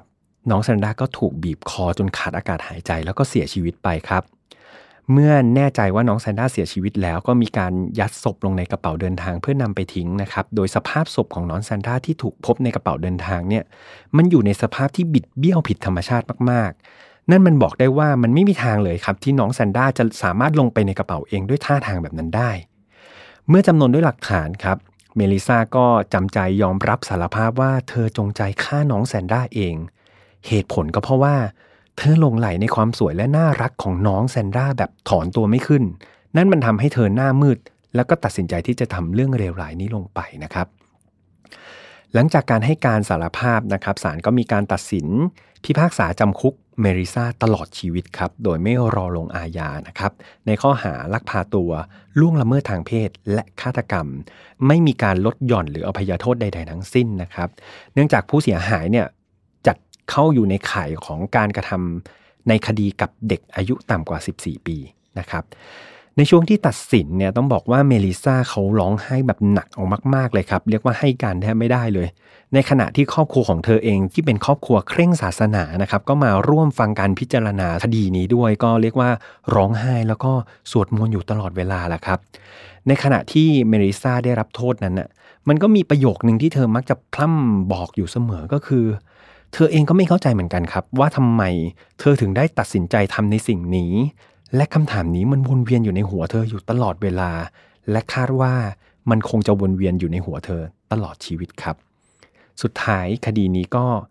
เรียกว่าปิดตัวลงไปอย่างน่าเศร้ามาก ๆเลยนะครับ ก็ไม่น่าเชื่อว่าผู้หญิงคนหนึ่งที่มีภาพลักษณ์นะครับ ว่าเป็นคนดีเป็นคนที่มีใจกุศล รวมถึงเป็นทั้งเพื่อนบ้าน แล้วก็เป็นคุณครูประจำชั้นด้วยเนี่ย จะทำเรื่องที่เลวร้ายได้ขนาดนี้ ก่อนจะจากกันไปครับผมมีเกล็ดเล็ก ๆ น้อย ๆ ของคดีนี้มาฝากครับ คือตอนที่ทำการพิพากษานะครับทางอายการเนี่ยเขามีการคาดเดาว่า สาเหตุที่เมริซาฆ่าหนูน้อยแซนด้าเนี่ยที่แท้จริงแล้วเนี่ยอาจจะเป็นเพราะว่าเธอต้องการเรียกร้องความสนใจต่างหากครับ เขากล่าวว่าเมลิซาเนี่ยอาจจะรู้สึกเบื่อหน่ายในชีวิตที่ราบเรียบของตัวเอง โดยผู้เชี่ยวชาญเนี่ยบอกว่าเธอ มีอาการของพ็อกซี่ซินโดมครับ ซึ่งเป็นอาการทางจิตประเภทหนึ่ง ที่ต้องการเรียกร้องความสนใจอย่างรุนแรงนะครับ รวมถึงตัวเมลิซาเองเนี่ยก็มีแนวโน้มว่าอาจจะชอบทำทารุณกรรมเด็กด้วย คือต้องบอกว่าอาการพ็อกซี่ซินโดมหรือความต้องการที่จะเป็นจุดสนใจนั้นน่ะ มันดูได้จากตอนที่เธอเนี่ยบอกว่ากระเป๋าของเธอเนี่ยถูกขโมยไป แล้วก็ตอนที่บอกว่ากระดาษโน้ตเนี่ยมันเจออยู่ที่บ้านเธอนะ ซึ่งเหตุการณ์ที่ว่ามาเนี่ยมันทำให้ทุกคนเนี่ยรุมไปสนใจที่ตัวเธอเป็นอย่างมากครับ มันมีการวิเคราะห์ไปมากกว่านั้นครับเขาบอกว่ามันก็มีความเป็นไปได้เหมือนกันนะ ถ้าเหยื่อครั้งนี้ไม่ใช่น้องแซนด้าเนี่ยสุดท้ายแล้วเหยื่อเนี่ยอาจจะเป็นลูกของเมลิซาเองก็เป็นได้เหมือนกันนะครับ ถ้าเธอถึงจุดจุดหนึ่งที่ต้องการจะตอบสนองอาการที่เรียกว่าต้องการเรียกร้องความสนใจแบบนี้ครับ ก็อาจจะลงมือทำเรื่องร้ายแรงกับลูกตัวเองก็เป็นได้เหมือนกัน เรื่องราวนี้ครับมันเกิดขึ้นในเมืองอินเดียนาโพลิสครับอยู่รัฐอินเดียนาสหรัฐอเมริกา มีหญิงสาวคนหนึ่งที่ชื่อว่าซิลเวียมารีไลเคนนะครับเธอคนนี้เกิดวันที่ 3 มกราคมปี 1949 เธอเป็นลูกของคนที่3นะครับของคุณ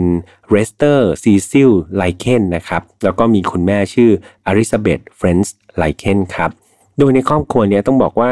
เขายังมีพี่และน้องที่เป็นฝาแฝดถึง 2 คู่ครับอ่าฟังแล้วตรงนี้อาจจะรู้สึกว่า เอ๊ะ มีพี่น้องฝาแฝดสองคู่คือยังไงนะ ก็คือเขามีคู่ที่เป็นฝาแฝดที่เป็นพี่คนโตสองคนครับ ชื่อว่าไดอาน่ากับแดเนียลครับสองคนนี้เขาเป็นแฝดกันแต่ว่าเป็นแฝดที่เป็นคนพี่ของซิลเวียนะครับและซิลเวียก็จะมีแฝดน้องอีก 2 คนครับที่อายุน้อยกว่าเธอ 1 ปี ที่ชื่อว่าเจนนี่แล้วก็เบนนี่ครับ ก็เรียกว่าคุณซิลเวียเนี่ยคนนี้ที่ผมเล่าเนี่ยก็จะเป็นลูกเพียงคนเดียวที่ไม่ได้เกิดมาเป็นฝาแฝดนะครับ ซึ่งอยู่ระหว่างพี่น้องที่เป็นแฝดแฝดบนกับแฝดล่างพอดีนะครับก็รวมว่าครอบครัวเนี้ย ก็รวมคุณพ่อคุณแม่ก็จะมีลูกอีก 5 คนรวมเป็น 7 คนครับ โดยคุณเลสเตอร์ แล้วก็คุณเอลิซาเบธเนี่ยเขาก็ประกอบอาชีพเป็นคนงานในขบวนคาร์นิวัลครับซึ่งก็จะจัดพวกงานรื่นเริงต่างๆ งานเทศกาลงานแสดงอะไรประมาณนี้ทำให้พวกเขาเนี่ยก็จะต้องเดินทางไปไหนมาไหนอยู่บ่อยๆครับโดยทั้งคู่เนี่ยก็จะรับหน้าที่ในการขายเบียร์ขายเครื่องดื่มอะไรเงี้ยให้กับคนที่มางานรื่นเริงครับ คือเอาจริง ๆ แล้วครอบครัวเนี้ยก็ค่อนข้างที่จะมีปัญหาด้านการเงินพอสมควร แต่ว่าทั้งคุณพ่อและคุณแม่เนี่ยเขาก็จะพยายามเลี้ยงลูกทั้ง 5 คนให้ได้ดีที่สุดครับ คือโดยมากแล้วเนี่ยเขาก็จะพาลูกชายของครอบครัวครับไปช่วยงานในคณะคานิวัลด้วยเสมอ คืออย่างน้อยๆ มันก็จะได้ค่าแรงมาประทังชีวิตของคนในครอบครัวที่เหลือใช่ไหมครับแต่สำหรับซินเวียเนี่ยครับกับเจนนี่เนี่ยคุณพ่อคุณแม่ก็มักจะกังวลเกี่ยวกับเรื่องความปลอดภัยครับแล้วก็การศึกษาของพวกเขา ก็เลยจะไม่ค่อยให้สองสาวเนี่ยเดินทางไปกับพวกเขาสักเท่าไหร่ซินเวียกับเจนนี่ก็มักจะถูกเอาไปฝากไว้กับญาติของพวกเธอครับ ก็จะสลับหมุนเวียนกันไป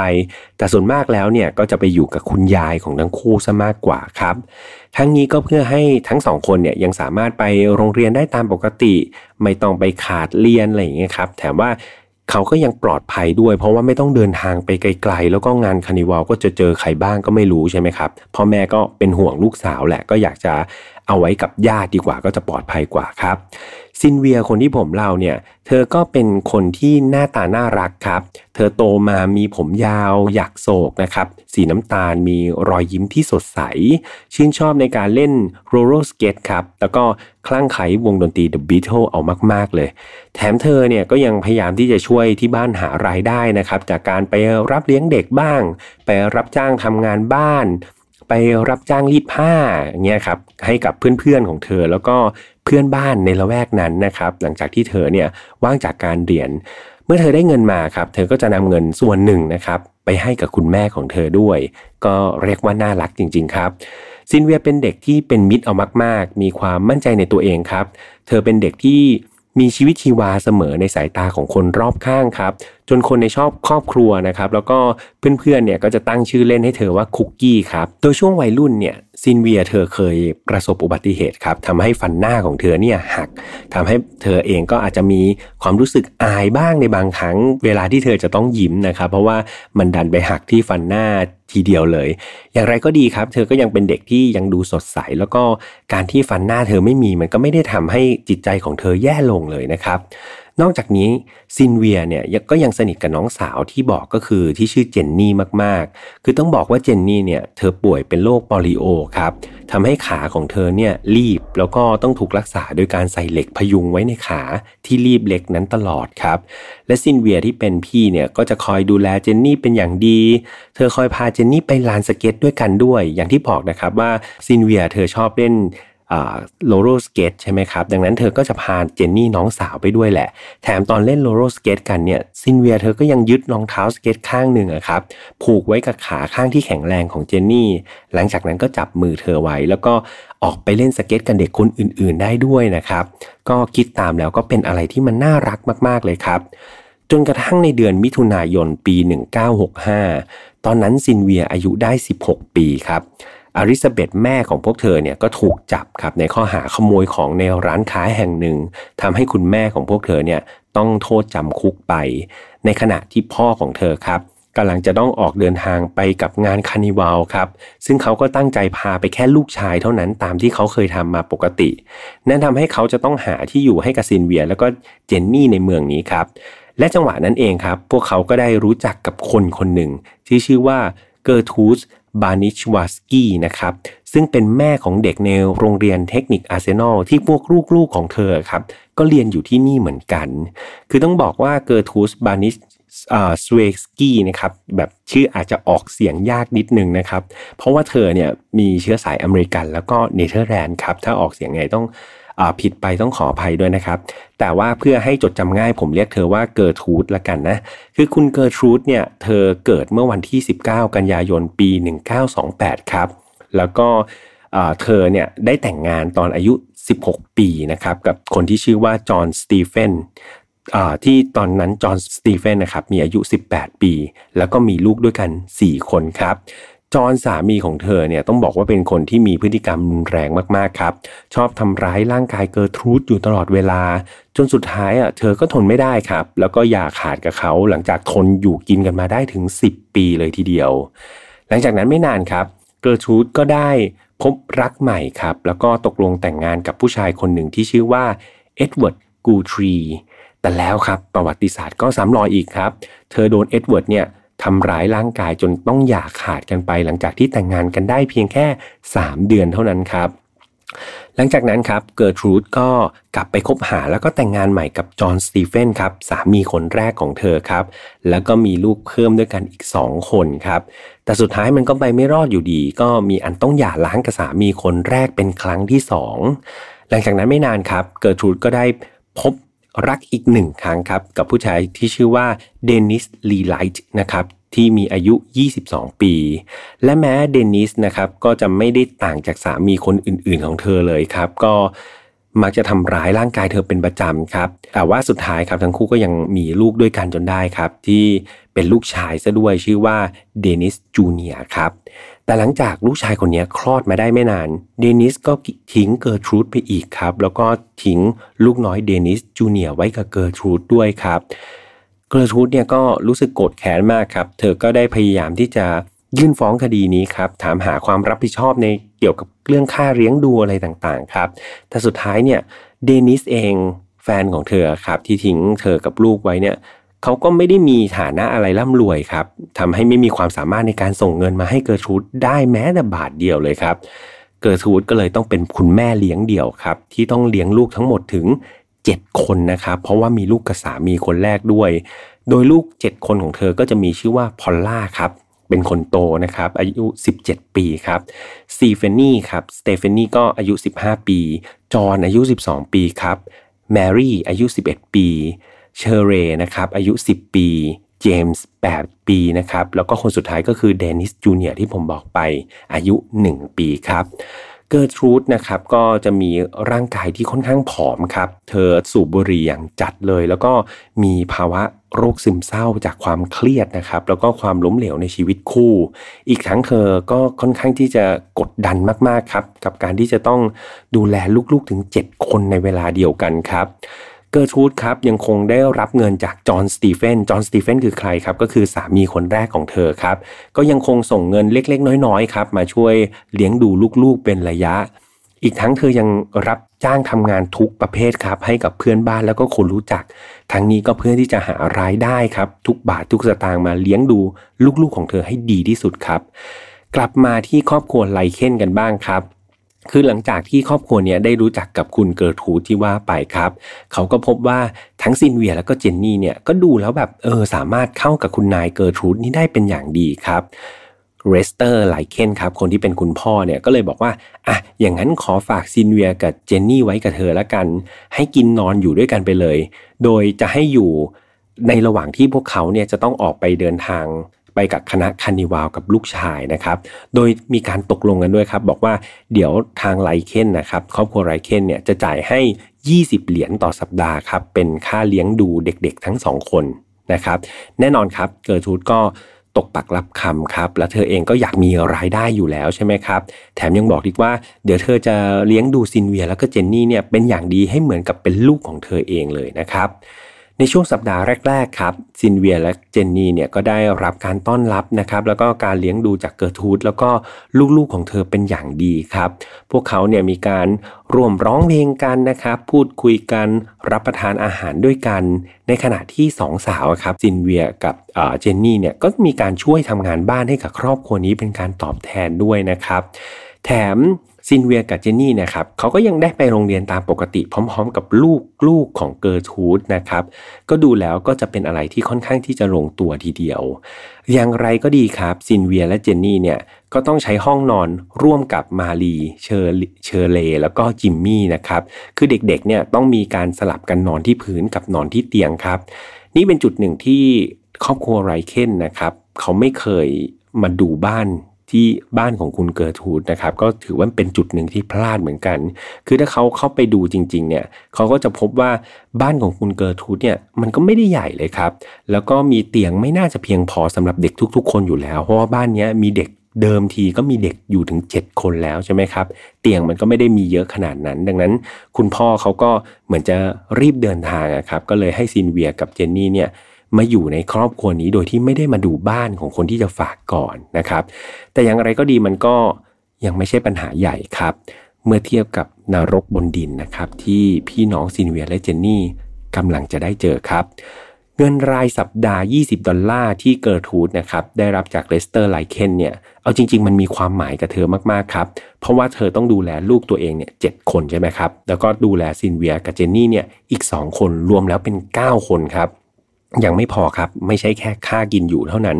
เธอยังต้องจ่ายค่าเช่าบ้านด้วยนะครับ คือบ้านหลังนี้ไม่ใช่บ้านของเธอ เธอต้องจ่ายค่าบ้านค่าเช่าบ้านอีก นั่นทำให้เลสเตอร์ไลเคนนะครับ ตอนที่เขาเสนอค่าเลี้ยงดูให้ 20 เหรียญเนี่ยโอ้โหเกิร์ทูดดีใจมาก ๆ ครับ แถมก่อนที่เลสเตอร์ไลเคนเนี่ยจะออกเดินทางไปกับขบวนคาร์นิวัลเนี่ยเขายังได้จ่ายเงินล่วงหน้าครับ เป็นค่าเลี้ยงดูให้กับซินเวียและเจนนี่ด้วยนะครับ ซึ่งมันทำให้เกิร์ทูดเนี่ยรู้สึกดีใจมาก ๆ ครับ แต่แล้วเมื่อเวลาผ่านไปเนี่ยก็ปรากฏว่าเลสเตอร์ไลเคนนะครับเขาเริ่มจ่ายเงินช้าลงครับ เริ่มเงินเริ่มมาถึงล่าช้า นั่นมันทำให้เกิร์ทูดนะครับคนที่แบบต้องการเงินมากๆเนี่ยเริ่มรู้สึกเครียดครับ แล้วก็เริ่มรู้สึกโมโหเป็นอย่างมาก ซินเวียและเจนนี่ก็เลยกลายเป็นเหยื่อครับในการระบายอารมณ์ของเธอทันทีครับ หลังจากได้รับเงินล่าช้าเป็นครั้งแรก เกอร์ทูดครับได้ลากเจนนี่ครับคนน้องสาวเนี่ย ขึ้นบันไดไป แล้วก็เฆี่ยนตีด้วยเข็มขัดหนังครับ พร้อมกับตะโกนใส่เธอว่า ฉันจะดูแลพวกเธอสองคนทั้งอาทิตย์ไปเพื่ออะไร เนี่ยฉันยังไม่ได้เงินเลยเนี่ย แต่แล้วครับเช้าอีกวันหนึ่งครับ เงินก็มาถึงทางไปรษณีย์ในวันถัดมานะครับสองสามวันต่อมาครับ พ่อและแม่ของซินเวียแล้วก็เจนนี่เนี่ยก็แวะมาเยี่ยมที่บ้านของเกิร์ทูดครับเพื่อดูความเป็นไปของลูกสาว แต่ว่าทั้งคู่เนี่ยก็ไม่ได้มีการเล่าเรื่องที่เจนนี่โดนตีนะครับให้กับพ่อแม่เธอฟังครับ เมื่อเวลาผ่านไปดูเหมือนเกิร์ทูดจะยังรู้สึกแบบไม่หายโกรธแค้นเด็กทั้งสองคน คราวนี้ครับ เธอรู้ว่าซินเวียเนี่ย แอบเก็บขวดที่บ้านครับนำไปขายเป็นเงิน ซึ่งทำให้นางเกอร์ทูดเนี่ยไม่พอใจมากๆครับ เกอร์ทูดได้มีการเรียกซินเวียมาตีด้วยไม้พายครับ ตีซ้ำๆๆไปที่หลังแล้วก็ศีรษะนะครับ เพื่อเป็นการทำโทษ และเนื่องด้วยเกอร์ทูดเองเนี่ยเธอมีสุขภาพไม่ค่อยดีครับพอเวลาเธอเฆี่ยนตีซินเวียไปได้สักพักเนี่ย เธอก็จะรู้สึกหอบแล้วก็รู้สึกเหนื่อยใช่ไหมครับ เธอก็เลยไปตามพอลล่าครับ พอลล่าก็คือลูกสาวคนโตของเธอเนี่ยมาเฆี่ยนตีซินเวียต่อครับ ก็เรียกว่าโหดร้ายนะครับ แล้วแถมยังมีการส่งความโหดร้ายนั้นไปให้กับลูกสาวของตัวเองด้วยครับ ความเลวร้ายของการกระทำของเกอร์ทรูดต่อซินเวียและเจนนี่เนี่ยมันดูแล้วก็จะมีทวีความแรงนะครับ มากขึ้นเรื่อยๆครับ แล้วก็บ่อยขึ้นเรื่อยๆครับ แต่ว่าเป้าหมายหลักเนี่ยที่จะถูกทำร้ายส่วนมากเนี่ยก็จะเป็นซินเวียคนพี่ซะมากกว่าครับเนื่องจากเกอร์ทูดเนี่ยเขามองว่าเจนนี่คนน้องเนี่ยเขามีอาการที่เป็นโรคโปลิโออยู่แล้วตามที่เล่าไป ก็เลยไม่ค่อยอยากจะลงไม้ลงมือกับเธอสักเท่าไหร่ครับ ดังนั้นคนที่โดนหลักๆก็จะเป็นซินเวียครับ มีอยู่ครั้งหนึ่งเนี่ย ซินเวียเขาได้เล่าให้คนในบ้านของครอบครัวเกิร์ทูดฟังว่าเธอเนี่ยมีแฟนนะ แต่ว่าแฟนเธอเนี่ยอยู่ที่แคลิฟอร์เนียครับ นั่นทำให้เกิร์ทูดแล้วก็พอลล่าลูกสาวคนโตเนี่ยรู้สึกหมั่นไส้ครับ รู้สึกไม่ชอบใจ ก็เลยได้สลับกันเตะซินเวียซ้ำๆไปที่บริเวณอวัยวะเพศของเธอครับ พร้อมทั้งกล่าวหาว่าเธอเนี่ยกำลังตั้งท้องอยู่นะครับไม่เพียงแต่ถูกทำร้ายร่างกายเท่านั้นครับ เกิร์ทูดเริ่มไม่เตรียมอาหารให้กับซินเวียครับ แถมยังบังคับให้เธอเนี่ยไปหาอาหารกินเองจากถังขยะอีกด้วยนะครับ เกิร์ทูดยังคงพยายามหาเรื่องทำร้ายร่างกายซินเวียอยู่เสมอ มีอยู่ครั้งหนึ่งเนี่ยเธอกล่าวหาซินเวียว่าซินเวียครับรีดเสื้อผ้าจนไหม้นะครับ เธอก็เลยทำการลงโทษซินเวียโดยการใช้ไม้ขีดไฟนะครับ มาเผาที่ปลายนิ้วของซินเวีย พร้อมกับตะโกนสบถ ถึงความเกลียดชังที่เธอมีต่อซินเวียครับพร้อมทั้งขู่ว่าตอนเนี้ยเธอกำลังคิดหาวิธีใหม่ๆ ในการทำร้ายชีวิตของซินเวียอยู่นะครับ ก็เรียกว่าเริ่มโหดร้ายมากขึ้นเรื่อยๆ ครับ เรื่องราวที่เกิดขึ้นไม่ได้มีการห้ามปรามจากลูกทั้ง 7 คนของเกอร์ทูดเลยครับ มิหนำซ้ำเนี่ยพวกเขายังร่วมวงนะครับ มาทำร้ายซินเวียกัน เหมือนเอาซินเวียเป็นที่ระบายอารมณ์ของทุกๆคนครับ พวกเขาเนี่ยก็มักจะรู้สึกสนุกสนานเวลาเห็นซินเวียเนี่ยร้องทรมานด้วยความเจ็บปวด แต่ดูเหมือนความเลวร้ายนั้นจะยังไม่จบลงแค่คนในบ้านนี้เท่านั้นครับ เกอร์ทูดแล้วก็ลูกๆของเธอนะครับ ได้ไปชวนเพื่อนฝูงเนี่ยมาร่วมทำร้ายซินเวียด้วยครับ เจนนี่เองเนี่ยคนที่เป็นน้องสาวเนี่ยเอาจริง ๆ เธอก็ถูกทำร้ายเหมือนกันครับ แต่ว่าก็ไม่หนักเท่าซินเวีย แต่เอาจริง ๆ เธอก็ต้องเจ็บปวดหัวใจมากๆครับ ที่เธอเห็นพี่สาวของเธอเนี่ยโดนรุมทำร้ายซ้ำแล้วซ้ำอีก โดยที่เธอไม่สามารถช่วยเหลืออะไรได้เลยครับการทรมานซินเวียครับมันเรียกว่าทวีความแรงมากขึ้นมากขึ้นทุกวันครับ มีการใช้ซินเวียเป็นกระสอบทรายครับในการซ้อมยูโดของลูกๆครับ มีการเอาบุหรี่มาจี้ตามตัวเธอเต็มไปหมด รวมถึงมีการล่วงละเมิดทางเพศเธอด้วยครับ มีการบังคับให้เธอเนี่ยเปลื้องผ้า แล้วก็ใช้ขวดน้ำอัดลมครับ ในการล่วงละเมิดเธอจนเธอเนี่ยปัสสาวะราดออกมาเลยครับ หลังจากที่ซินเวียปัสสาวะราดออกมาครับ มันทำให้เกิร์ทูดครับโมโหอย่างหนักที่ทำให้พื้นบ้านเธอเลอะเทอะครับ เกิร์ทูดก็เลยเข้าไปทุบตีซินเวียแบบไม่หยุดยั้งครับ ในขณะที่ลูกๆคนอื่นๆ ก็ยืนแล้วก็หัวเราะกันอย่างสนุกสนานครับ ซินเวียมักจะโดนหาเรื่องแบบนี้ครับอยู่ตลอดเวลานะครับ ทั้งทั้งที่เธอเนี่ยไม่ได้ทำอะไรเลยครับ เธอไม่ได้ก่อความร้ายกาจอะไรอย่างที่เธอถูกกล่าวหานะครับครอบครัวเกิร์ทูดมีการปล่อยข่าวลือมากมายครับ ให้คนในบริเวณนั้นเนี่ยมองซินเวียว่าซินเวียเป็นคนไม่ดีนะครับ นางเกิร์ทูดเนี่ย เคยเอาน้ำร้อนนะครับเดือดเดือดเลยเนี่ยมันราดใส่ตัวซินเวียครับ พร้อมกับบอกกับซินเวียว่านี่แหละคือการชำระบาป หลังจากนั้นครับ เธอก็ใช้น้ำเกลือครับมาขัดที่ผิวที่ผุพองของซินเวียครับ คิดเราก็เจ็บแสบเหมือนกันนะครับ อันนี้ซินเวียครับถูกขังไว้ที่ชั้นใต้ดินของบ้านครับ โดยมีอาหารแล้วก็น้ำให้บางมือเท่านั้นเองครับ นอกจากนี้ครับ เธอยังโดนบังคับให้ รับประทานอุจจาระครับเป็นอาหาร แล้วก็ยังถูกห้ามใช้ห้องน้ำอีกด้วยครับ หลาย ๆ คนคงเริ่มสงสัยแล้วใช่ไหมครับ ว่าเอ๊ะแล้วคนละแวกนั้นไม่มีใครสงสัยกันเลยเหรอ คือเอาจริง ๆ ครับ มันมีเพื่อนบ้านหลายคนเนี่ยเขาได้ยินเสียงร้องด้วยความเจ็บปวดของซินเวียอยู่นะครับ แล้วมันก็ตามมาด้วยเสียงหัวเราะของคนในบ้านนั้น แต่พวกเขาเนี่ยไม่อยากเอาตัวเขาไปยุ่งกับเรื่องของคนอื่นครับ แล้วก็เอาจริง ๆ เป็นที่รู้กันครับว่าบ้านของนางเกอร์ทรูดเนี่ย ก็มักเป็นที่ซ่องสุมของเหล่าวัยรุ่นเกเรละแวกนั้นอยู่แล้วครับ มีวันหนึ่งครับ นางเกอร์ทูดเนี่ยได้เรียกลูกๆครับ แล้วก็เด็กในแก๊งอันดาพานละแวกนั้นมาที่บ้านครับ แล้วก็สั่งให้คนในกลุ่มนั้นเนี่ยใช้เข็มขนาดใหญ่ เผาไฟครับ แล้วก็จิ้มลงบนหน้าท้องของซินเวียเพื่อสักคำครับคำคำนั้นแปลเป็นภาษาไทยก็คือ ฉันเป็นโสเพณี และฉันภูมิใจกับมันนะครับ อันนี้ก็คือสักไว้ที่ท้องของซินเวียครับ ยังไม่พอครับเกิร์ทูดยังคงยุยงให้คนในกลุ่มเนี่ยใช้โลหะนะครับเป็นโลหะที่ดัดเป็นตะขอให้เขาพยายามจะดัดเป็นตัว S ครับแล้วก็เอาไปลนไฟแล้วก็เอาไปจี้ตรงที่หน้าอกของซินเวียครับแต่สุดท้ายมันก็บิดเบี้ยวจนกลายเป็นเลข 3 แทนนะครับซึ่งบาดแผลเหล่านี้ครับ เอาจริง ๆ มันต้องติดตัวไปกับซินเวียตลอดกาล และนั่นคือเจตนาของนางเกิร์ทูดครับ เธอตะโกนใส่หน้าซินเวียว่าที่ฉันทำบาดแผลเหล่านี้ ไว้บนตัวเธอเนี่ย ก็เพื่อที่เธอจะได้ไม่มีวันได้แต่งงานอีกต่อไปยังไงล่ะ ก็เพราะบาดแผลเหล่านี้ ใครมาเห็นก็คงไม่ให้เธอเป็นเจ้าสาวประมาณนั้นนะครับ ความหมาย ในคืนนั้นครับซินเวียได้พูดกับเจนนี่น้องสาวของเธอครับ เธอบอกว่าเจนนี่ฉันรู้ว่าเธอไม่อยากให้ฉันตาย แต่ฉันกำลังจะตาย ฉันบอกได้เลยนะครับ อันนี้คือข้อความที่ซินเวียพูดกับน้องสาวของเธอครับ ในวันถัดมาครับนางเกอร์ทูดได้คิดแผนที่จะฆ่าซินเวียครับ โดยเธอเริ่มจากการบังคับให้ซินเวียเนี่ยเขียนจดหมายแสร้งว่าเธอเนี่ยกำลังจะหนีออกจากบ้านเพราะถูกแก๊งวัยรุ่นชายข่มขู่ทำร้ายครับ เมื่อซินเวียเขียนจดหมายเสร็จแล้วเนี่ยเกอร์ทูดก็ตั้งใจจะจับซินเวียเนี่ยปิดตาครับแล้วก็เอาไปปล่อยไว้ในป่าในที่รกร้างห่างไกลครับ หลังจากนั้นก็คงจะปล่อยให้เธอเนี่ยอดตายไปเองครับ แต่ครั้งนี้เนี่ย โชคดีว่าซินเวียเนี่ยแอบได้ยินแผนของนางเกอร์ทูดตอนที่เธอพูดกับลูกๆของเธอครับทำให้ซินเวียเนี่ยตัดสินใจรวบรวมพละกำลังทั้งหมดเนี่ยวิ่งหนีออกมาจากบ้านครับแต่สุดท้ายครับ นางเกอร์ทูดเนี่ยก็เห็นแล้วก็ให้ลูกๆเนี่ยช่วยกันจับตัวซินเวียไว้ครับ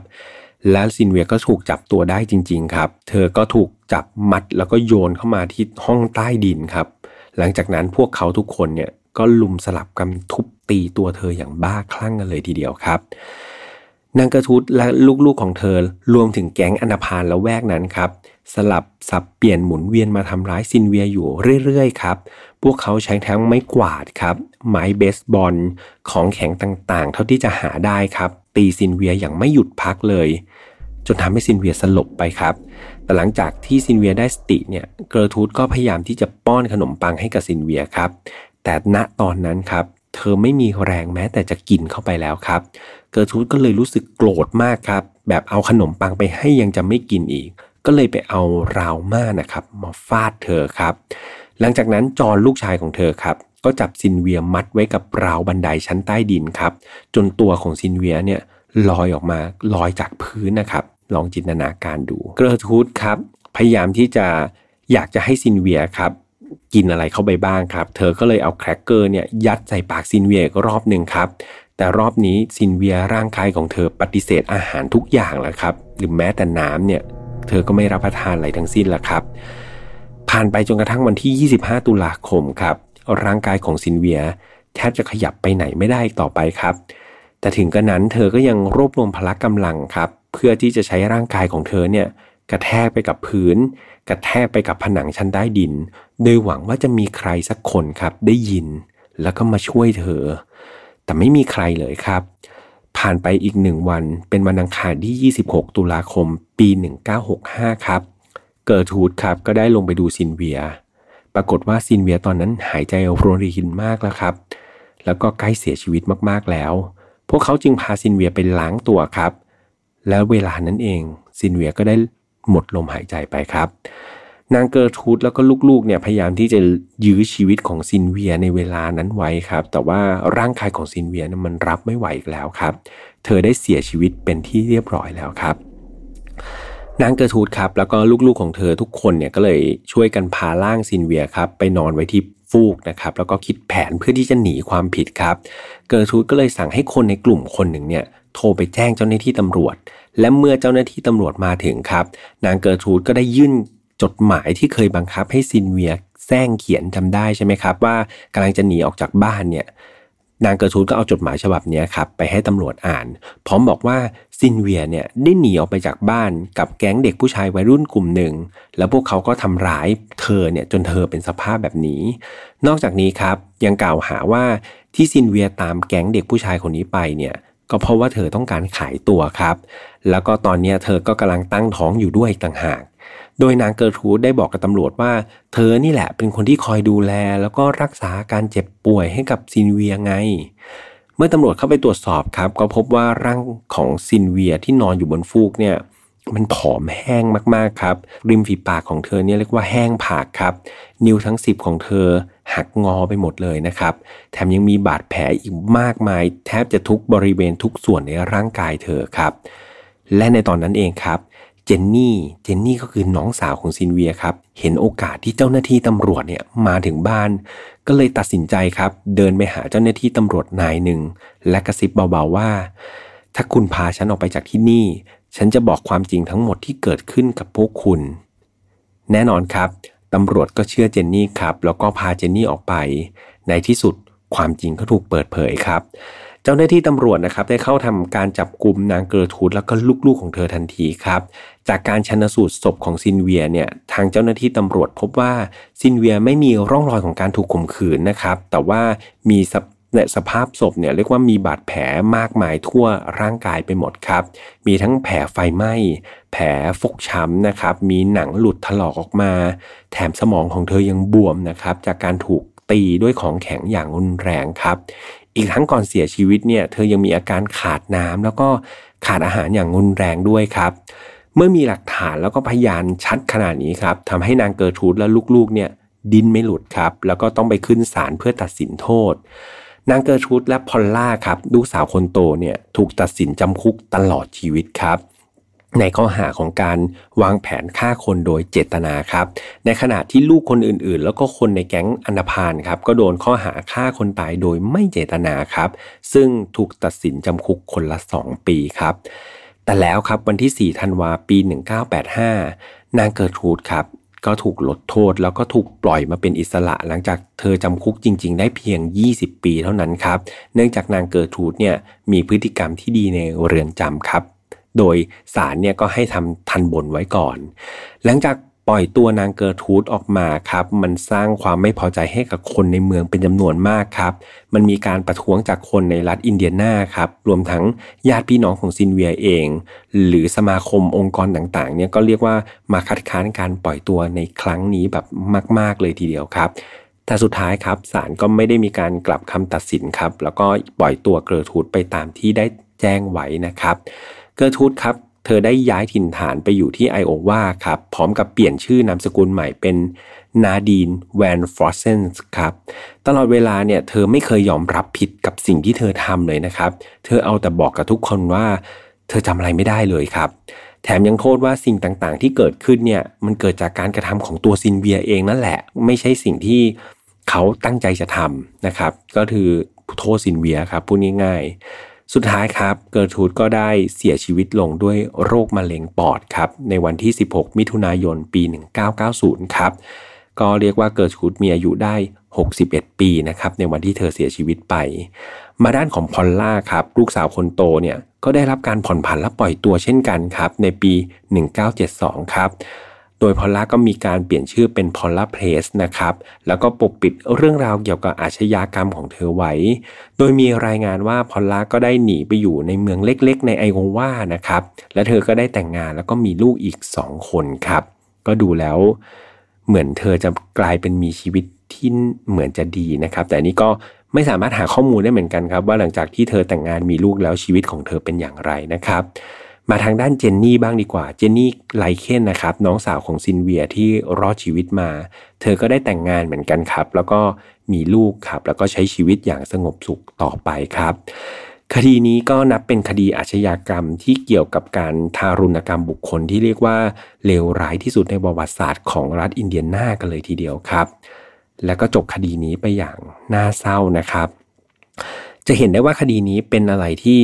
เอาจริงๆ ไม่น่าเชื่อนะครับ ว่ามนุษย์เนี่ยจะกระทำด้วยกันเองครับ ผมก็ไม่แน่ใจด้วยความบิดเบี้ยวในจิตใจคนหรือว่าสภาวะกดดันอะไรหรือเปล่านะครับ ที่ส่งผลให้มนุษย์คนหนึ่งหรือมนุษย์กลุ่มหนึ่งครับกระทำการที่โหดร้ายแบบนี้ออกมากับเพื่อนมนุษย์ด้วยกันเองครับ สุดท้ายแล้วเอาจริง ๆ มันไม่มีมนุษย์คนไหนที่สมควรจะโดนกระทำแบบนี้เลยนะครับ เรื่องราวนี้มันเริ่มต้นจากผู้ชายคนหนึ่งที่ชื่อว่าจอห์นบูชาริยาครับ คือคุณจอนเนี่ยเขาเกิดวันที่ 2 กุมภาพันธ์ ปี 1955 ที่รัฐอาราบามา สหรัฐอเมริกา ที่นามสกุลเขาออกเสียงว่าบูชาริอาเนี่ยมันก็จะฟังดูแปลกๆ นิดหนึ่งใช่ไหมครับ ก็เพราะว่าคุณจอนเนี่ยเขามีเชื้อสายอิตาลีครับจอนเกิดในครอบครัวของทหารครับ คุณพ่อของจอนเนี่ยเขาเป็นทหารในกองทัพที่ประจำอยู่ที่รัฐอาราบามานี่แหละ ในช่วงชีวิตวัยเด็กของจอนเขาต้องคอยย้ายตามคุณพ่อไปทั่วประเทศเลยครับ แล้วก็ยังเคยไปเยอรมันด้วยนะออกนอกประเทศนะครับตอนที่คุณพ่อเนี่ยต้องไปปฏิบัติภารกิจข้างนอกประเทศ จนกระทั่งปี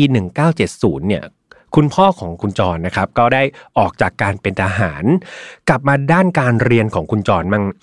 เขาเนี่ยครับเรียนที่โรงเรียนมัธยมในโอรากอนแล้วก็ดูมองครับรัฐนิวเจอร์ซีย์นี่แหละ แล้วก็คุณจอนก็เรียนได้โอเคครับ เขาก็สามารถที่จะเรียนแล้วก็จบการศึกษา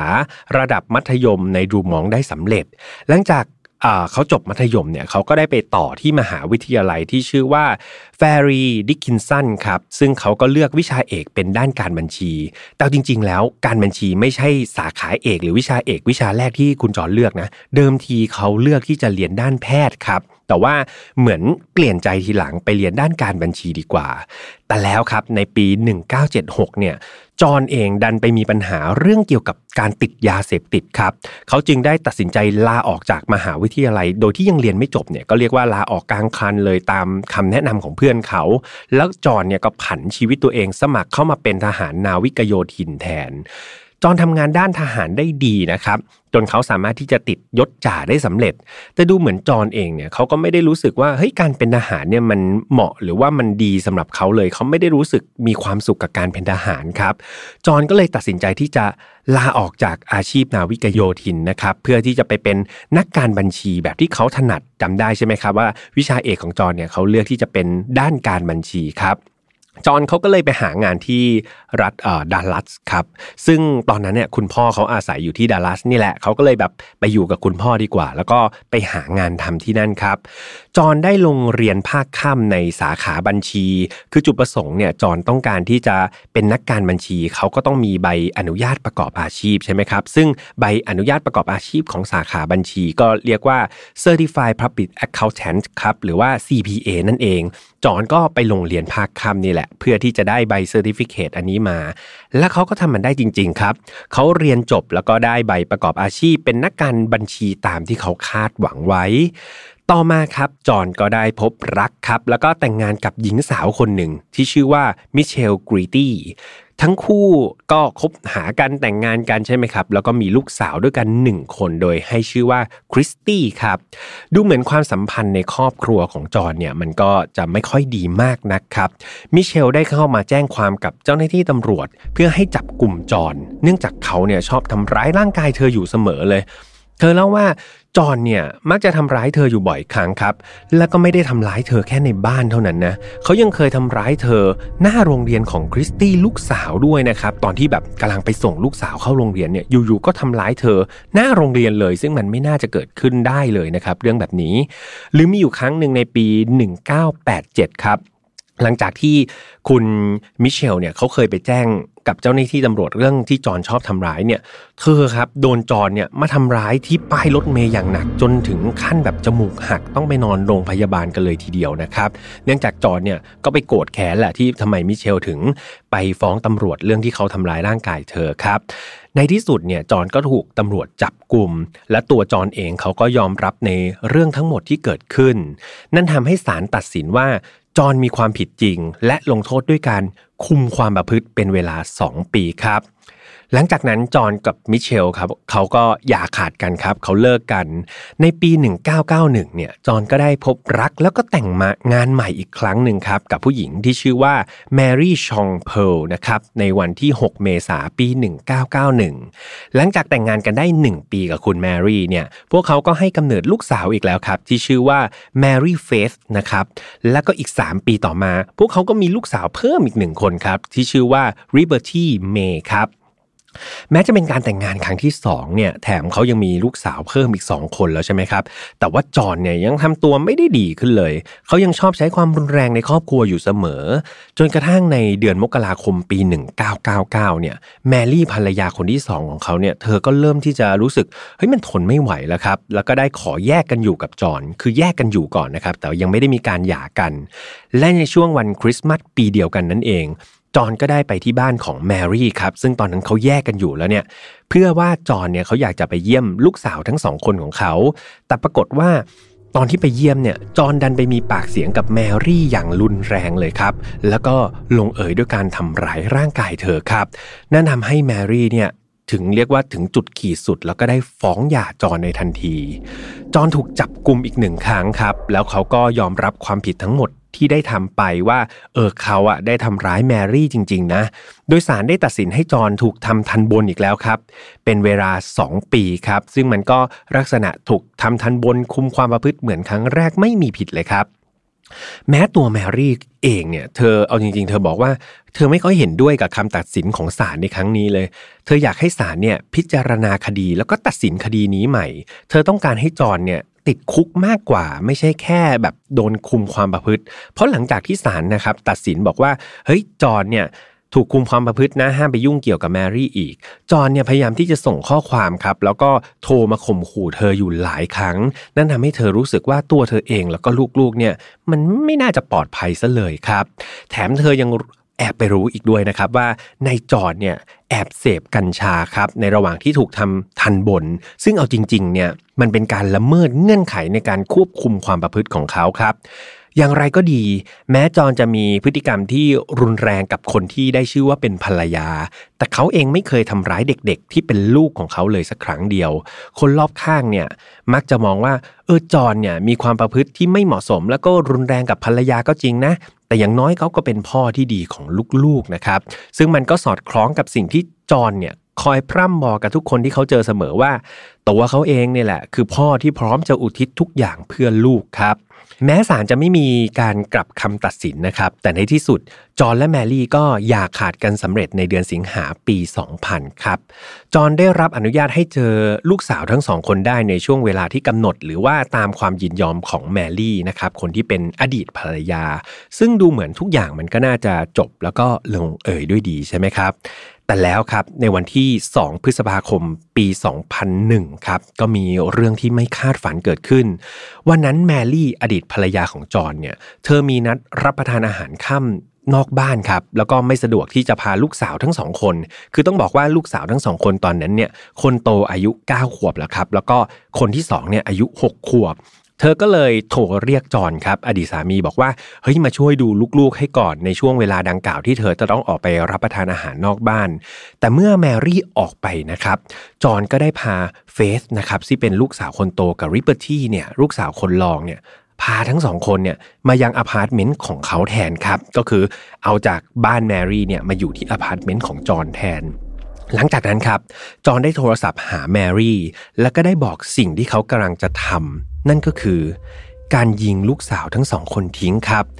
แน่นอนว่าแมรี่ครับหลังจากที่รับสายแล้วก็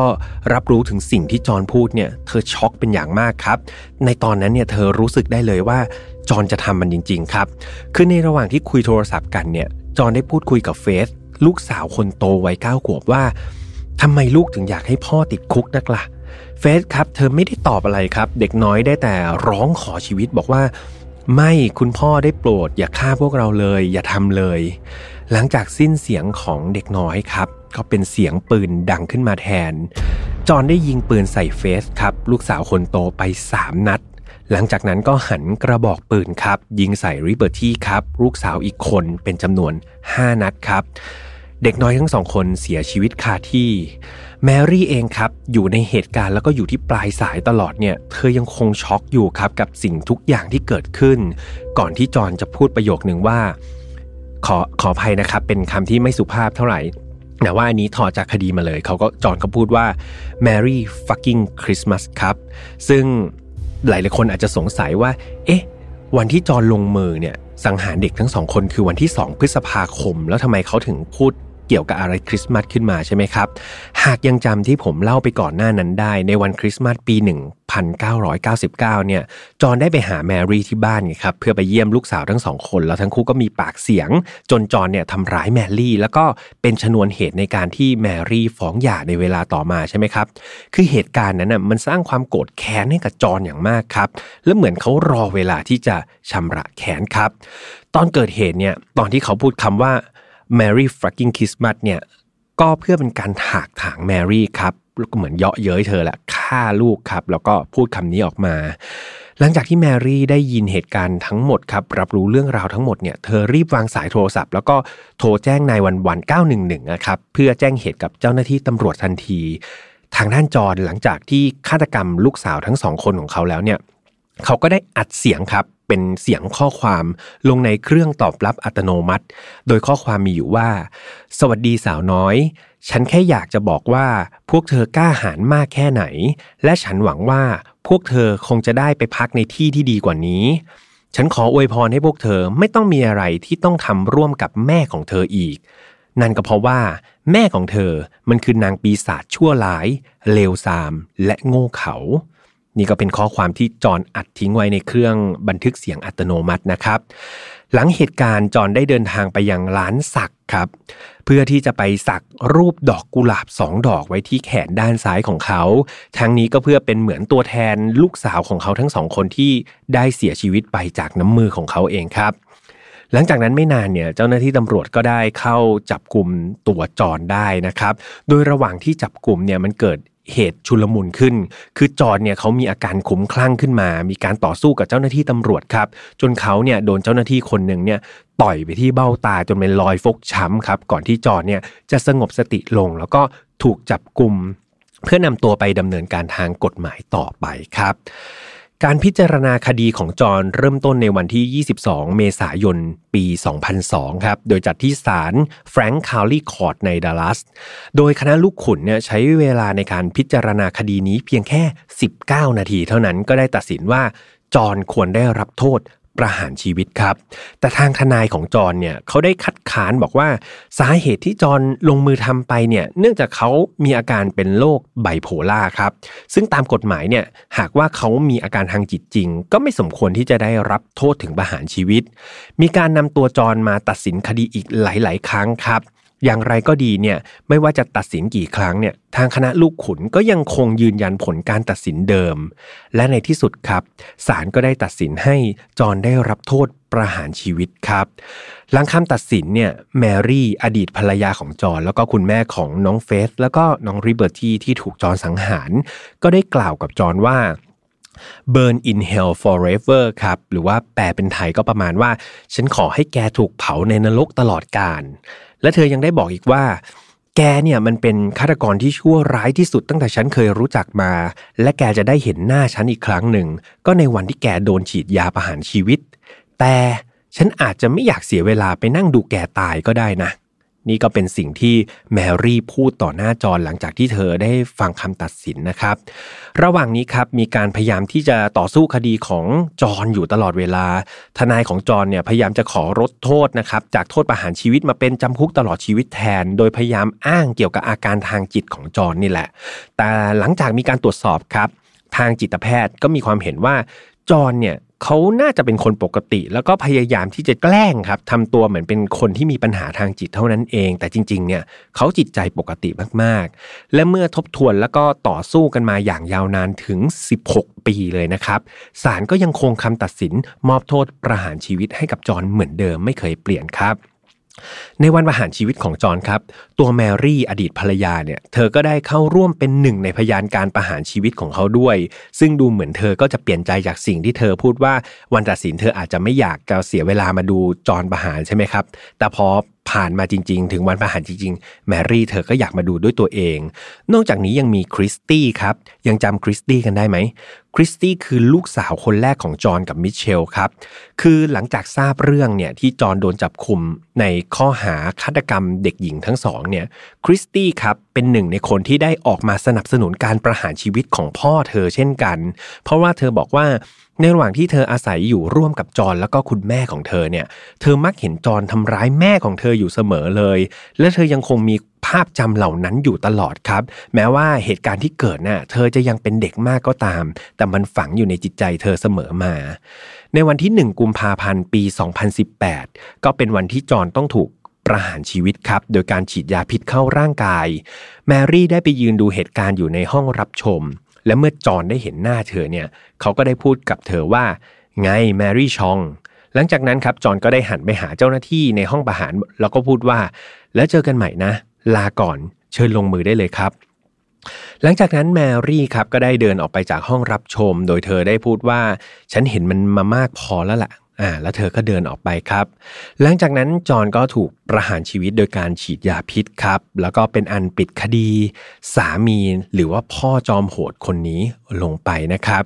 งานศพของน้องเฟสแล้วก็น้องริเบอร์ตี้ครับ ถูกจัดที่โบสถ์ Our Redeemer r u t i r a n ครับ โดยเธอเนี่ยถูกฝังที่สุสานฮิลเครสทางตอนเหนือของดัลลัสท่ามกลางความโศกเศร้าของคนที่มาร่วมงานนะครับ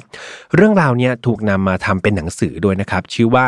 No Daddy Don't A Father Murderous Act of Revenge ครับในปี 2003 เออเผื่อใครสนใจนะครับ อยากจะศึกษารายละเอียดของคดีนี้เพิ่มเติมก็สามารถไปตามหาอ่านกันได้ครับ ก็เป็นอันจบคดีนี้อย่างน่าเศร้ามาก ๆ ครับ จากเรื่องราวที่ดัลลัสนะครับ ซึ่ง เป็นรัฐที่เกิดเหตุเนี่ยเรื่องราวเนี่ยเขาก็ได้มีการเรียกร้องครับให้มีการทบทวนกฎหมายเกี่ยวกับการคุ้มครองเด็กครับแล้วก็พฤติกรรมความรุนแรงในครอบครัวใหม่ทั้งหมด โดยขอให้ศาลเนี่ยมีการพิจารณาประวัติการก่อความรุนแรงในครอบครัวของผู้กระทำความผิด ในลักษณะนี้ด้วยครับ คือทั้งนี้เนี่ยจะได้ออกกฎหมายให้มันเข้มงวดทางด้านการคุ้มครองเด็กที่มันมากขึ้น เพราะแบบกรณีของจอนเนี่ยก็จะเห็นว่า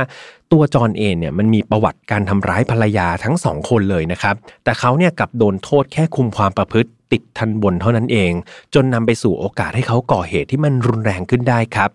ซึ่งหากกฎหมายเนี่ยมันมีความรัดกุมมากขึ้น ลงโทษมากกว่านี้มีการดูว่านายคนนี้มีประวัติการทำร้ายคนในครอบครัวมาหรือเปล่า ก็อาจจะเป็นแนวทางในการป้องกันเหตุการณ์น่าเศร้าที่มันอาจจะเกิดขึ้นในอนาคตก็เป็นได้ครับ และถ้าเกิดใครติดตามฟังไฟนอตฟามาตลอดเนี่ย คดีนี้มันดูมีความคล้ายกับคดีของอริซาเบธ ไดแอนดาวส์นะครับที่ผมเล่าไปในตอนที่ 62 ซึ่งมันมีแรงจูงใจในการฆาตกรรมลูกๆเนี่ยที่แตกต่างกันก็จริงครับแต่เราจะเห็นว่าเหยื่อเนี่ยมักจะเป็นเด็กที่เขาไม่รู้เรื่องรู้ราวของผู้ใหญ่ทั้งสองคดีเลยครับ เราจะเห็นว่าคดีแบบนี้มันเกิดขึ้นได้บ่อยมากๆ เหมือนผู้ใหญ่สองคนหรือผู้ใหญ่กลุ่มหนึ่งครับก็ขัดแย้งกัน แต่บางทีคนที่รับเคาะเนี่ยกลายเป็นเด็กครับ กลายเป็นคนที่เขาไม่รับรู้เรื่องราวอะไรเลย คิดแล้วมันน่าเศร้ามากๆครับ ดังนั้นหากใครที่ครอบมีครอบครัวแล้วนะครับ ก็อย่าลืมหันมาให้ความรักความอบอุ่น แล้วก็เอาใจใส่กัน ส่วนใครที่ยังไม่มีครอบครัวครับ เราก็สามารถที่จะเป็นหูเป็นตาได้เนาะลองสังเกตว่าญาติญาติเราเพื่อนบ้านเราหรือว่าครอบครัวไหนที่ ดูแล้วอาจจะมีปัญหาความรุนแรงหรือเปล่า เราสามารถที่จะช่วยเหลือคนในบ้านนั้นได้เหมือนกัน โดยเฉพาะเด็กๆ ที่เขาไม่รู้เรื่องรู้ราวนะครับ มาร่วมยุติความรุนแรงกับเด็กสตรี แล้วก็ความรุนแรงในครอบครัวทุกรูปแบบด้วยกันนะครับหากใครพบเห็นการกระทำที่รุนแรงแบบนี้เอาจริงๆ ผมไปหาข้อมูลมา เขาบอกว่าสามารถแจ้งเหตุ หรือว่าแจ้งเบาะแสได้ที่ศูนย์ประชาบดีครับ โทร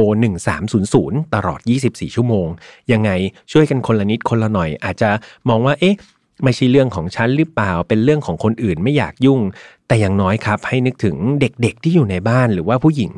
ที่โดนทำร้ายอยู่ในบ้านนะครับ บางทีเขาน่าสงสารมากๆ เราสามารถช่วยเหลือเขาได้เป็นหูเป็นตาให้ เขาเจอกับสิ่งที่ดีขึ้นได้เนาะยังไงก็ฝากไว้ด้วยนะครับ คดีในวันนี้ครับเกิดขึ้นที่ประเทศสิงคโปร์ครับหรือว่ามีชื่ออย่างเป็นทางการว่า สาธารณรัฐสิงคโปร์ แต่ก่อนที่เราจะไปยังคดีนี้ต้องย้อนกลับไปที่เมืองผูเถียนครับ จังหวัดฟูเจียน ประเทศจีนครับ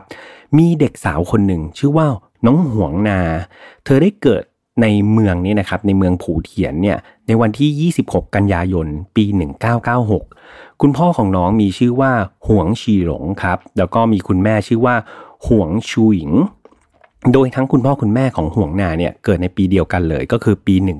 1973 โดยมาจากครอบครัวเกษตรกรรมในเมืองผูเถียนเนี่ยนะครับ ทั้งคู่ครับได้พบกันในปี 1995 ครับ แล้วก็ตกลงที่จะแต่งงานใช้ชีวิตร่วมกัน หลังจากแต่งงานกันได้ไม่ถึงปีครับซูอิงก็ตั้งครรภ์แล้วก็ให้กำเนิดน้องห่วงนาขึ้นมาในปี 1996 และในปีเดียวกันนั้นเองครับ ชีหลงคนที่เป็นพ่อเนี่ยเขาก็ได้ตัดสินใจเดินทางออกจากประเทศจีนครับไปหาเงินที่ประเทศสิงคโปร์เพราะว่าเขาเนี่ยต้องการที่จะมีรายได้เพิ่มมากขึ้น เพราะว่าตอนนี้สมาชิกในครอบครัวก็มีน้องห่วงนาเพิ่มขึ้นมาอีกคนหนึ่งละ เอาจริง ๆ ครับ ตอนนั้นเนี่ยคุณชีหลงที่เป็นคุณพ่อเนี่ยเขาก็ยังไม่แน่ใจครับว่าการที่จะไปสิงคโปร์เนี่ยมันคืองานอะไร แต่ว่าเขารู้แค่ว่าเฮ้ยมันได้เงินเยอะมากๆครับ เขาก็เลยตัดสินใจ แยกจากครอบครัวแล้วก็ไปแสวงหาโชค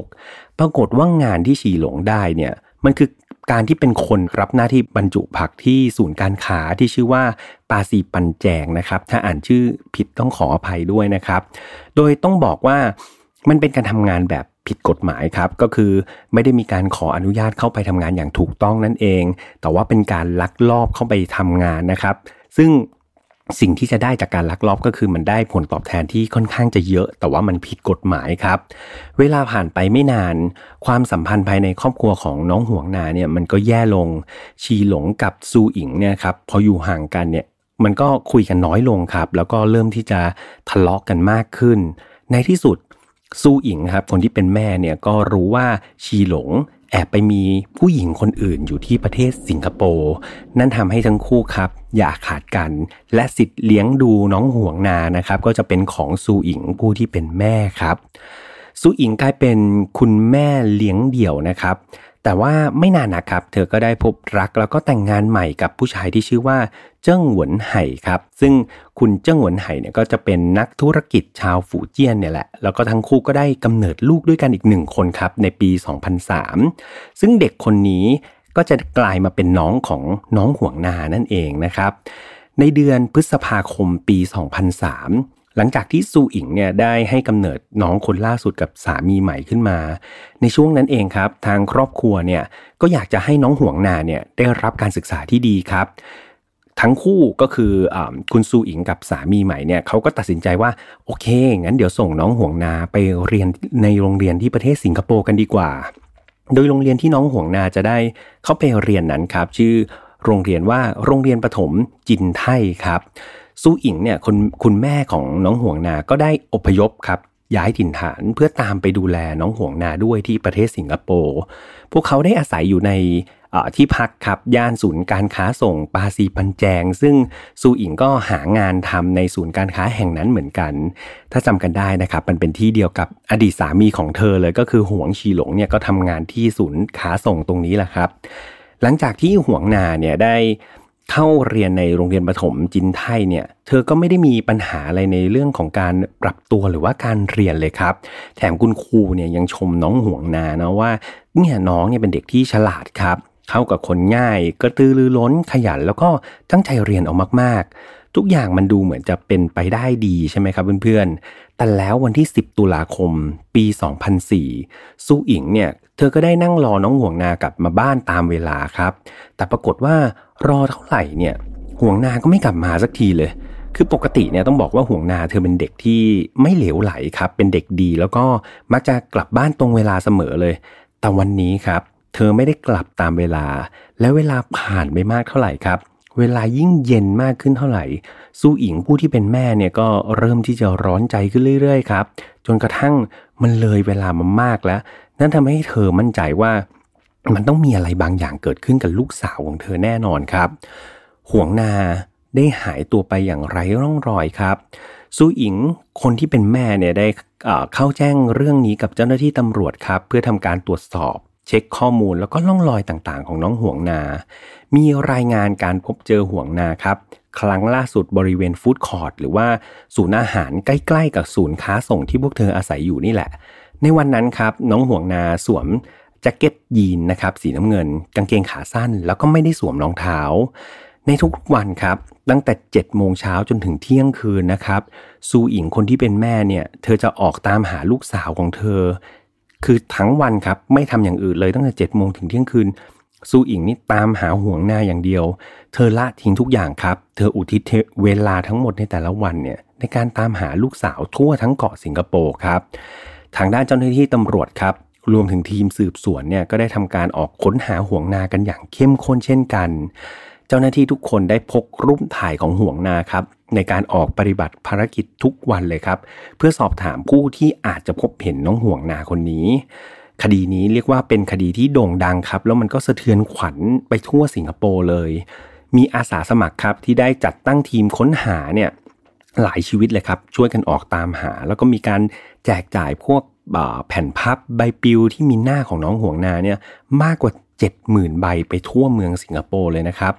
ไม่ว่าจะเป็นบริษัทห้างร้านต่างๆ เนี่ยก็จะมีการแสดงรูปของน้องห่วงนาว่าเป็นบุคคลสูญหาย และต้องการให้ผู้ที่พบเห็นเนี่ยติดต่อกลับเจ้าหน้าที่ตำรวจอย่างเร่งด่วน หรือแม้แต่บริษัทที่ให้บริการรถแท็กซี่ท้องถิ่นนะครับที่ชื่อว่า Comfort Del Gro เนี่ยยังได้จ้างคนขับครับในบริษัทหลายต่อหลายคนเลย ให้ช่วยกันขับรถครับตามหาน้องห่วงนาให้เจอ ก็เรียกว่าทุกคนนะครับร่วมแรงร่วมใจกัน นอกจากนี้ครับยังมีชาวสิงคโปร์อีก 2 คนครับที่ไม่ได้รู้จักเป็นการส่วนตัวกับน้องห่วงนาเนี่ยเขาได้เสนอรางวัลคนหนึ่งให้ 10,000 ดอลลาร์อีกคนหนึ่งให้ 5,000 ดอลลาร์สิงคโปร์รวมเป็น 15,000 ดอลลาร์สิงคโปร์หรือประมาณ 350,000 บาทเนี่ยให้เป็นรางวัลกับคนที่สามารถให้เบาะแสจนหาตัวน้องห่วงนาเจอได้อีกด้วยครับ และนอกจากนี้ครับยังมีบริษัทออกแบบออนไลน์แห่งหนึ่งเนี่ยเขาได้เขียนเว็บไซต์ขึ้นมาเลยนะครับเพื่อให้ประชาชนเนี่ยสามารถแจ้งเบาะแส รวมถึงรวบรวมข้อมูลต่างๆ ของน้องห่วงนาที่เป็นประโยชน์ในการค้นหาเนี่ยรวบรวมไว้ในเว็บไซต์แห่งนี้ครับเขียนขึ้นมาเพื่อกิจนี้โดยเฉพาะเลย ความพยายามหาตัวน้องห่วงนาได้ขยายวงกว้างครับ ออกไปยังประเทศเพื่อนบ้านนั่นก็คือ ประเทศมาเลเซียครับ ที่นั่นเนี่ยมีอาสาสมัครไปติดโปสเตอร์ในเมืองใหญ่ ๆ อย่างยะโฮร์บาห์รูนะครับหรือว่ากัวลาลัมเปอร์เนี่ยเพื่อให้ประชาชนเนี่ยช่วยกันตามหาห่วงนาให้เจอครับ ห้างร้านต่างๆ มีการติดป้ายตามหาตัวน้องห่วงนาอยู่หลายแห่ง แล้วก็ยังมีคนขับแท็กซี่ครับ อย่างน้อยอีก 30 คนเนี่ย ได้ติดโปสเตอร์ของห่วงนาไว้ที่กระจกบังลมด้านหลังรถนะครับ แล้วก็เบาะด้านหน้าของรถด้วย ก็เรียกว่าทุกคนนะครับได้ร่วมแรงร่วมใจกันตามหาน้องห่วงนากันอย่างเต็มความสามารถเท่าที่ตัวเองมีครับกลับมาที่ประเทศสิงคโปร์บ้าง ตำรวจครับก็ได้ทำการสืบสวนแล้วก็สอบถามข้อมูลจาก ทุกคนนะครับที่เคยรู้จักน้องห่วงนา หรือว่าเคยมีปฏิสัมพันธ์กับห่วงนาเนี่ยหลายต่อหลายคนเลยตำรวจก็สอบถามไปเรื่อยๆ จนกระทั่งวันที่ 20 ตุลาคมครับ หรือว่า 10 วันหลังจากที่ขวงนาเนี่ยหายตัวไป ปรากฏว่าเจ้าหน้าที่ตำรวจครับ เขาไปได้ข้อมูลสำคัญจากชายคนหนึ่ง ที่ชื่อว่าตักเล้งเห่านะครับ โดยในตักเนี่ยได้ให้การกับตำรวจว่าเขาเห็นคนจีน เป็นชายจีนเนี่ยสามคนทำการลักพาตัวห่วงนาไป ปากคำนี้ครับมันสำคัญมากๆ มันกลายเป็นเบาะแสเบาะแสเดียวนะครับ ที่ตำรวจมีนายตักจึงกลายเป็นพยานปากเอกของคดีนี้ทันทีครับ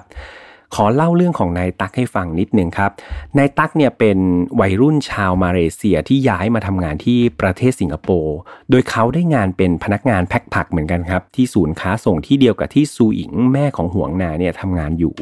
โดยนายตั๊กครับเขาได้แต่งงานกับหญิงสาวลูกครึ่งอินโดนีเซียจีนนะครับ เป็นลูกครึ่งอินโดนีเซียกับ จีนอย่างละครึ่งเนี่ยที่นี่แหละ แล้วก็นายตั๊กกับภรรยาเนี่ยก็มีลูกด้วยกันหนึ่งคนด้วยครับ โดยลูกชายของเขาเนี่ยก็มักจะเป็นเพื่อนเล่นกับน้องห่วงนานี่แหละ เพราะว่าวัยก็จะใกล้เคียงกัน นั่นทำให้นายตั๊กเองกับห่วงนา น้องห่วงนาเนี่ยก็รู้จักกันดีแล้วครับ นายตาก็ค่อนข้างเอ็นดูห่วงนาอยู่นะครับ มักจะซื้อของเล่นแล้วก็ขนมมาฝากเธออยู่บ่อยๆ แถมยังชอบพาเธอนะครับนั่งซ้อนมอเตอร์ไซค์ออกไปเที่ยวด้วยกันกับลูกชายของเขาด้วยครับ เจ้าหน้าที่ตำรวจครับต้องการเก็บข้อมูลที่มันมากขึ้น แล้วก็ละเอียดขึ้นจากนายตักเขาจึงได้ทำการเชิญนายตักไปสัมภาษณ์ต่อที่สถานีตำรวจครับ ในระหว่างที่ไปยังสถานีตำรวจนั่นนะพวกเขาก็ได้แวะรับประทานอาหารที่ร้านอาหารริมถนนแห่งหนึ่งกันก่อนนะครับ ในขณะที่รับประทานอาหารกันอยู่นั้นเนี่ยอยู่ๆนายตั๊กก็บอกกับเจ้าหน้าที่ตำรวจว่าเขานี่ปวดท้องมากเลยครับ แล้วก็ต้องการที่จะเข้าไปใช้ห้องน้ำนะครับ ทางเจ้าหน้าที่ก็ไม่ได้ว่าอะไร แล้วก็ให้นายตั๊กเนี่ยเออก็ไปเข้าห้องน้ำซะสิ แต่ปรากฏว่ารอเท่าไหร่นายตักก็ไม่กลับมาสักทีครับนายตักหายไปนานมากๆ จนเจ้าหน้าที่ตำรวจเริ่มสงสัยครับ พวกเขาจึงเดินไปสำรวจที่ห้องน้ำแล้วก็พบว่านายตักได้หนีหายไปแล้วครับนายตักได้แอบหนีขึ้นแท็กซี่ไปทางวูดแลนด์ แล้วก็เตรียมตัวที่จะข้ามประเทศไปยังประเทศมาเลเซียครับ ทางเจ้าหน้าที่ตำรวจสิงคโปร์ได้ประสานงาน แล้วก็ออกตามหานายตักกันอย่างเร่งด่วน ทุกฝ่ายเนี่ยเรียกว่าออกตามหาแบบปูพรมเลยนะครับ เพื่อที่จะจับตัวนายตักนี้มาให้ได้ ตอนนี้นายตั๊กได้เปลี่ยนสถานะตัวเองจากพยานปากเอก กลายเป็นผู้ต้องสงสัยอันดับหนึ่งของคดีนี้ไปแล้วครับ ใช้เวลาเพียงไม่นาน เจ้าหน้าที่ตำรวจก็สามารถที่จะรวบตัวนายตั๊กได้สำเร็จครับนายตั๊กเนี่ยถูกรวบตัวแล้วก็นำมาสอบสวนอย่างหนักโดยเจ้าหน้าที่สืบสวนครับ จนในที่สุดครับ เขาก็ได้รับสารภาพว่า เขา บังเอิญบีบคอน้องห่วงนาครับ ระหว่างที่เล่นเกมซ่อนหาในห้องเก็บของ จนเธอเสียชีวิตนั่นเอง เจ้าหน้าที่ครับได้นำตัวในตักไปยังจุดที่เก็บซ่อนศพของห่วงนาครับ โดยศพเนี่ยถูกซ่อนไว้ในสวนสาธารณะในเมืองเตล็อกบันก้าครับตำรวจได้ตั้งข้อหาฆาตกรรมให้กับนายตักทันที แล้วก็เตรียมนำตัวไปดำเนินการตามกฎหมายต่อไปครับ ศพของน้องห่วงนาเนี่ยถูกนำมาจัดพิธีกรรมทางศาสนาครับ โดยทางรัฐบาลของสิงคโปร์เนี่ยก็รับเป็นเจ้าภาพดูแลให้โดยที่ไม่ได้คิดค่าใช้จ่ายใด ๆ ครับ มีประชาชนกว่าพันคนเลยนะครับที่มาเข้าร่วมพิธีศพนี้ คือในงานศพครับมันเต็มไปด้วยความโศกเศร้าครับ มีคนนำบวยจีนนะครับ ขนมของขวัญดอกไม้หรือว่าสินค้า Hello Kitty ครับ ซึ่งน้องห่วงนาเนี่ยชอบมาก ๆ เลยก็ เรียกว่านำมามอบให้กับเด็กน้อยในพิธีศพอีกด้วยครับ คืออย่างที่เล่าไปครับ คดีนี้มันค่อนข้างสะเทือนขวัญแล้วก็โด่งดัง แม้ในสิงคโปร์เองครับมันโด่งดังมากๆ ลามไปถึงมาเลเซียเลย ดังนั้นสื่อทุกสื่อครับ ประชาชนทุกคนเนี่ยได้แต่นั่งภาวนาให้น้องห่วงนาครับถูกเจอในสภาพที่ยังมีชีวิตอยู่ แต่ว่าการพบศพของน้องในสภาพที่ไร้ลมหายใจแล้วมันก็เป็นอะไรที่ สะเทือนขวัญครับ แล้วก็สร้างความโศกเศร้าให้กับผู้คนเป็นจำนวนมาก การพิจารณาคดีของนายตักครับ เริ่มต้นขึ้นในวันที่ 11 กรกฎาคมปี 2005 นะครับ ได้มีการรวบรวมพยานครับ แล้วก็หลักฐานต่างๆ ไม่ว่าจะเป็นภาพวิดีโอกล้องวงจรปิดครับ หลักฐานทางนิติวิทยา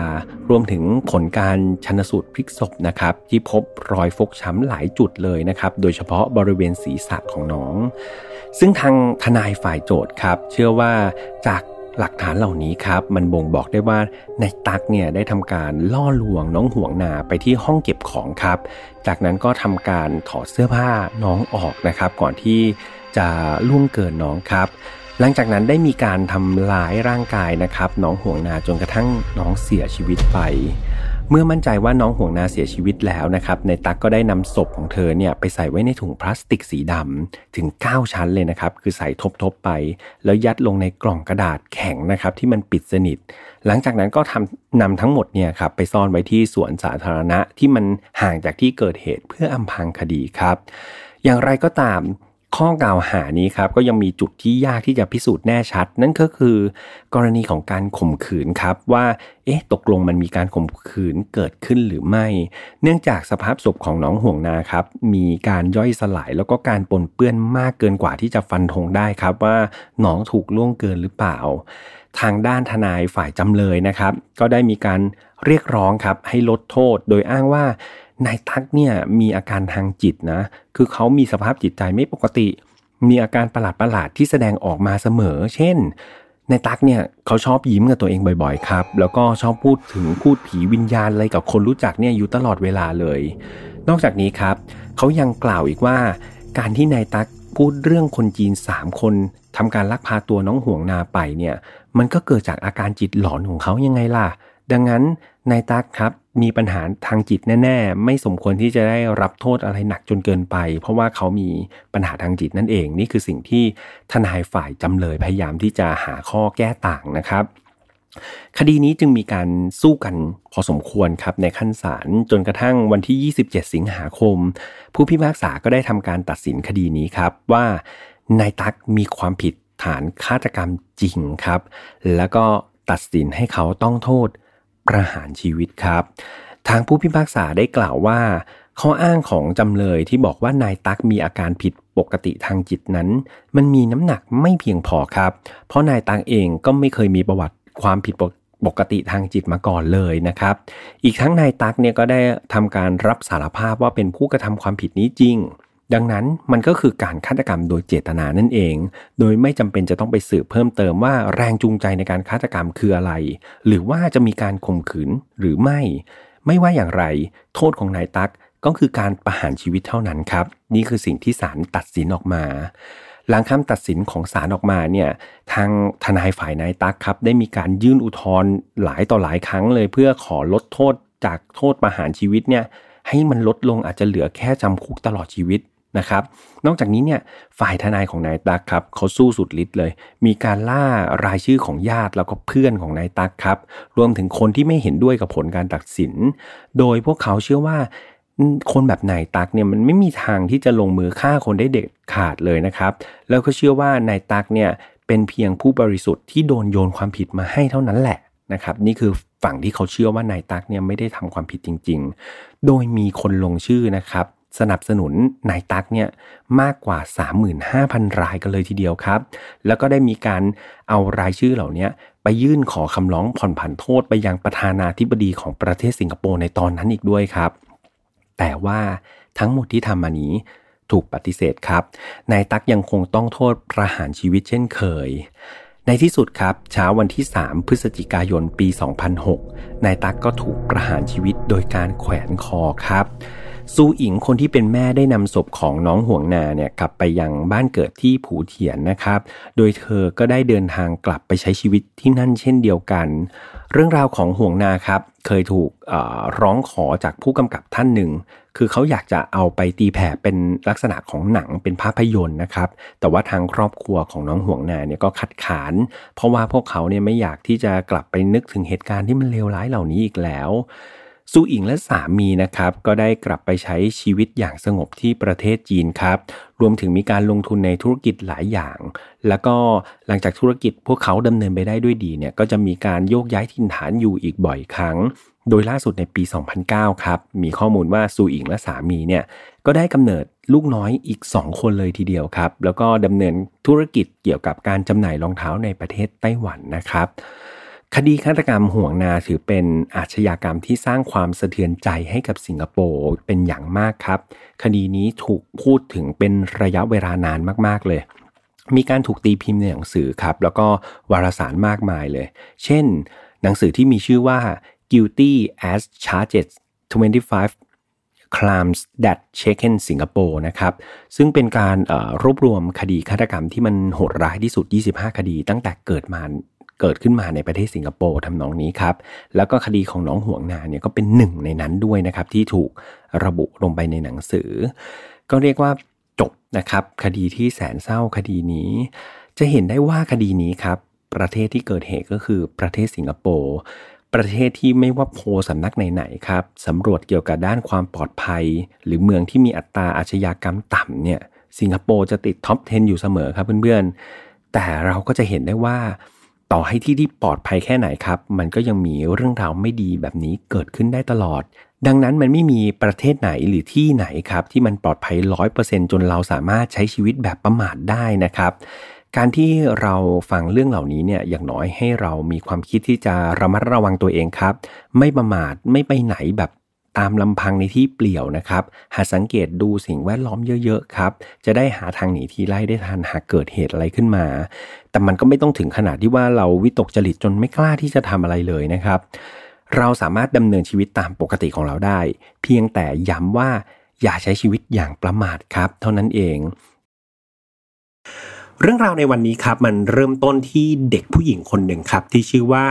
ฟรานเชสมาเรีย พาร์เคอร์ครับ คือน้องคนนี้ครับเขาเกิดวันที่ 11 ตุลาคมปี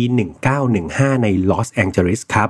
คือฟรานเชสเนี่ยอาศัยอยู่กับคุณพ่อที่ชื่อว่าเพอร์รี่มาเรียนพาร์เกอร์ครับ แล้วก็คุณแม่ที่ชื่อว่าเจอราดีนพาร์เกอร์ก็เรียกว่าเป็นครอบครัวพาร์เกอร์ละกัน นอกจากฟรานเชสแล้วเนี่ยเธอยังมีฝาแฝดที่เป็นผู้หญิงเหมือนกันครับ ชื่อว่ามาจอรีนะครับ แล้วก็มีพี่ชายคนหนึ่งที่ชื่อว่าเพอร์รี่จูเนีย คือรวมๆแล้วเนี่ยนับแล้วก็จะมีทั้งหมด 5 คนครับในครอบครัวของปาร์เกอร์เพอร์รี่คนที่เป็นคุณพ่อของครอบครัวครับเขาทำงานเป็นนายธนาคารที่ First National Bank of Los Angeles ครับโดยทำหน้าที่รับผิดชอบเป็นเจ้าหน้าที่ด้านการเงิน ซึ่งรวมๆแล้วเนี่ยก็ถือว่าเป็นครอบครัวที่มีฐานะดี แล้วก็มั่นคงอยู่ในระดับหนึ่งเลย ในเช้าวันที่ 15 ธันวาคม ปี 1927 ครับ วันนั้นน้องฟานเชสเนี่ยอายุ 12 ขวบแล้ว ก็ออกไปโรงเรียนตามปกติของเธอครับ โดยเธอเรียนอยู่ที่ Mount Vernon Junior High School นะครับแถวแถวราฟาเยตนะครับในลอสแองเจลิสนี่แหละ ในขณะที่เธอกำลังนั่งเรียนอยู่ดีๆเนี่ย อยู่ๆมันมีผู้ชายคนหนึ่งครับ มาติดต่อกับทางโรงเรียน เพื่อขอรับตัวเธอกลับบ้าน โดยผู้ชายคนนี้เขาบอกว่าตัวเขาเนี่ยเป็นลูกน้องของคุณเพอร์รี่ที่เป็นคุณพ่อของฟานเชสนะครับ ซึ่งตอนนี้เพอร์รี่ที่เป็นคุณพ่อเนี่ย ประสบอุบัติเหตุทางรถยนต์ แล้วก็ถูกนำตัวส่งโรงพยาบาล โดยเพอร์รี่เนี่ยเขาแจ้งความประสงค์ว่า เขาต้องการพบหน้าลูกๆ แล้วก็ครอบครัวอย่างเร่งด่วนนะครับนี่คือสิ่งที่ชายคนนี้บอก ชายคนคนดังกล่าวเนี่ยต้องบอกว่า มีลักษณะเป็นคนที่ดูสะอาดครับพูดจาดีแต่งตัวดีแล้วก็ดูเป็นมิตรมาก ๆ แถมเขายังบอกคุณครูอีกนะ บอกว่าคุณครูจะโทรหาคุณเพอร์รี่คนที่เป็นพ่อก็ได้นะ ว่าเขาเนี่ยถูกส่งตัวมารับลูกสาวของเขาจริง ๆ แต่ถ้าเป็นไปได้ก็ไม่แนะนำหรอก เพราะว่าคุณเพอร์รี่เนี่ยบาดเจ็บอยู่อยู่ที่โรงพยาบาลก็ไม่อยากให้โทรไปรบกวน นั่นทำให้คุณแมรี่โฮสนะครับที่กำลังประจำชั้นห้องเรียนของฟานเชสเนี่ยรู้สึกเชื่อใจครับ แล้วก็ปล่อยให้ เด็กน้อยครับไปกับผู้ชายคนนั้น แต่เพื่อนๆยังจำได้ใช่ไหมครับ ว่าจริง ๆ แล้วฟานเชสเนี่ยยังมีมาจอรีที่เป็นฝาแฝดด้วยคนหนึ่งแต่ดูเหมือนผู้ชายคนนี้ไม่ได้ถามถึงฝาแฝดของฟานเชสเลยครับ หลังจากเขาเจอตัว ฟานเชสไปแล้วเนี่ยเขาก็ไม่ได้พูดถึงมาจอรีเลย เขาก็รีบนำตัวฟานเชสเนี่ยออกจากโรงเรียนไปเลยครับ และนั่นก็คือความผิดพลาดครั้งใหญ่นะครับ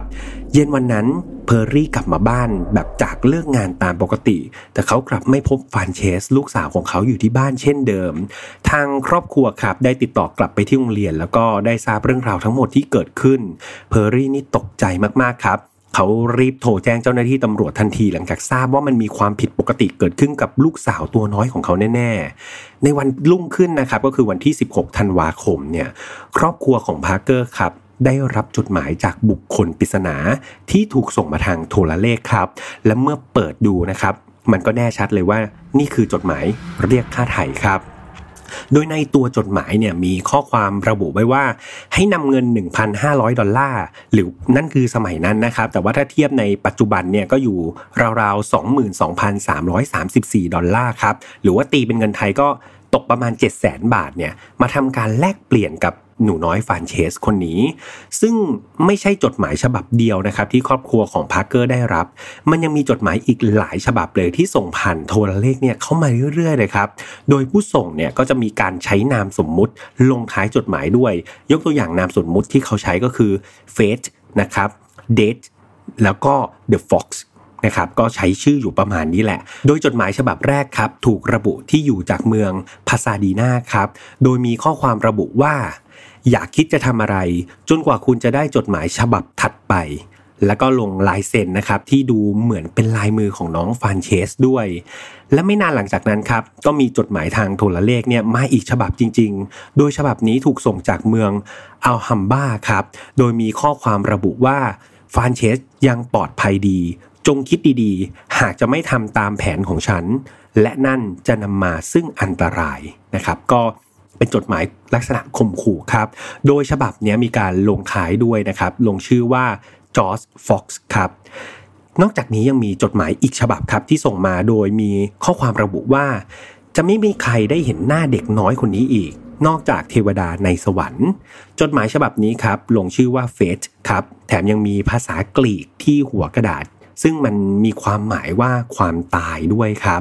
หลังจากส่งจดหมายผ่านโทรเลขมาหลายฉบับเนี่ยผู้ก่อเหตุก็ได้เริ่มที่จะทำการนัดหมาย เพื่อที่จะแลกเปลี่ยนเงินกับตัวของน้องฟานเชส โดยมีการระบุสถานที่ให้เพอร์รี่เนี่ยคนที่เป็นพ่อนำเงินไปแลกเปลี่ยนในช่วงค่ำของวันที่ 16 ธันวาคมก็คือวันนั้นเลยครับ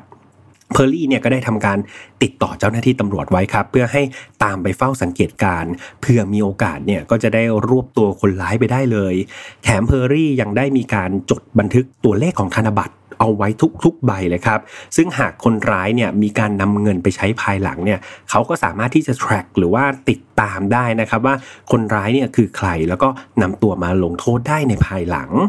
เมื่อถึงเวลาที่กำหนดเนี่ย เพอร์รี่ครับก็ได้นำเงินไปรอที่สถานที่ที่ถูกระบุไว้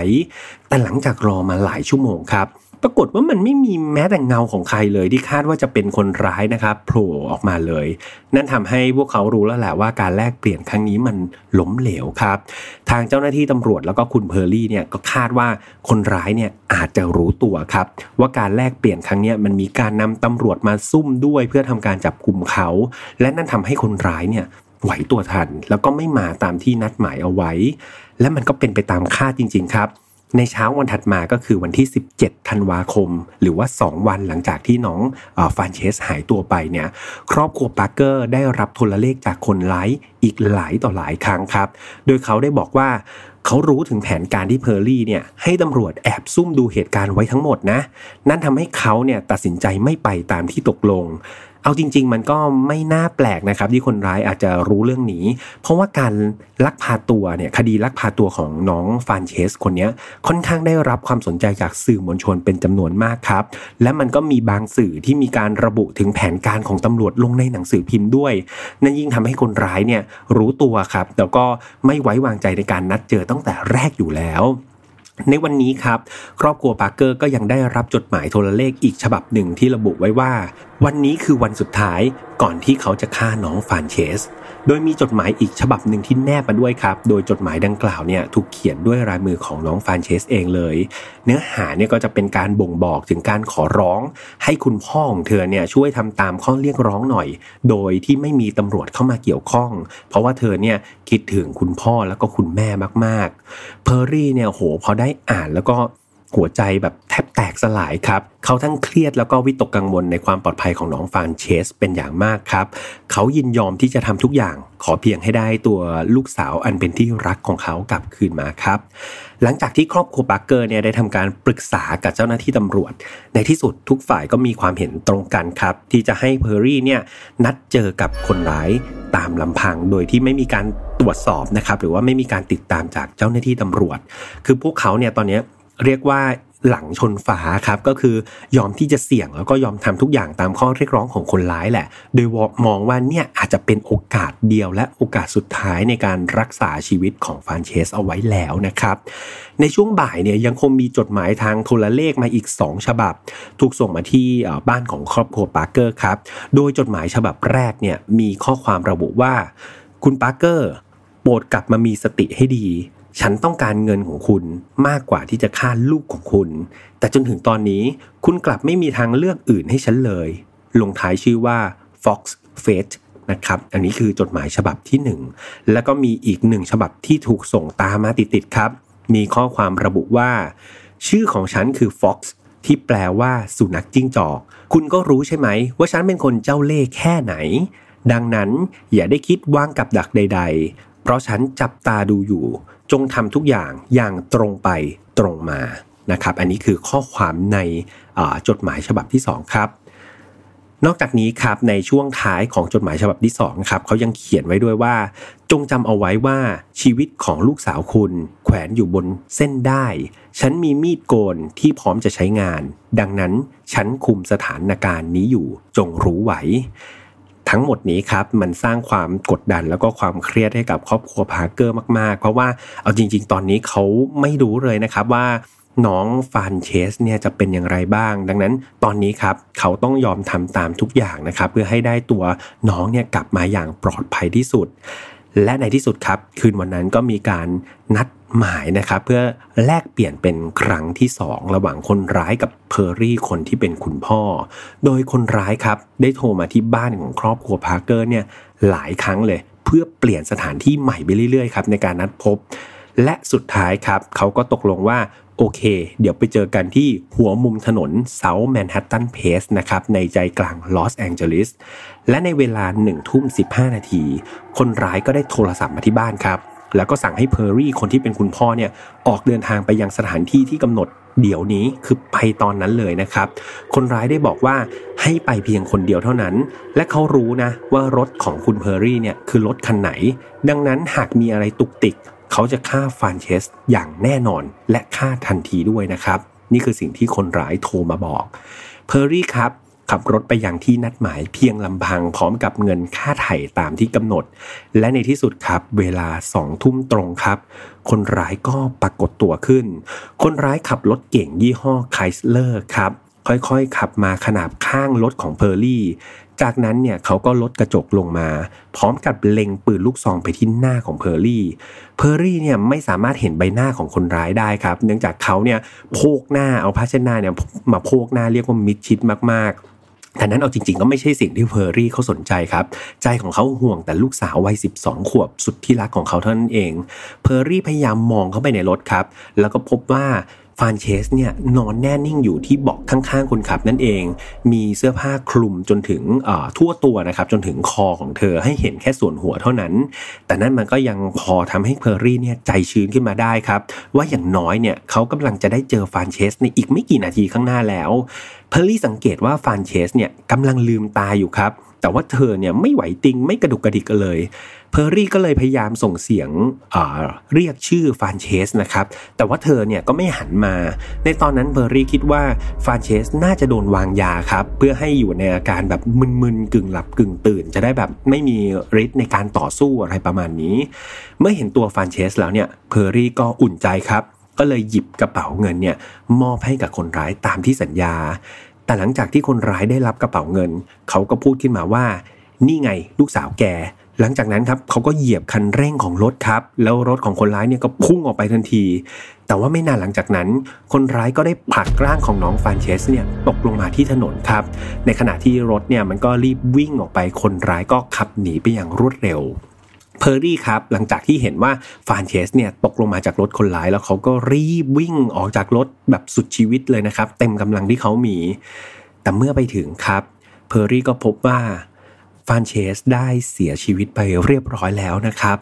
หัวใจของเพอร์รี่ตอนนั้นคือแตกสลายครับมันคือฝันร้ายที่สุดในชีวิตของเขา ความหวังที่เขามีแม้มันจะลิบหลี่ แต่ตอนนี้คือมันเรียกว่าดับลงอย่างสิ้นเชิงครับ สภาพศพของฟานเชสต้องบอกว่า มันน่ากลัวมากๆครับเพื่อนๆ หากเพื่อนๆที่มีสภาพจิตใจไม่พร้อม อยู่ตรงนี้ยังทันนะครับ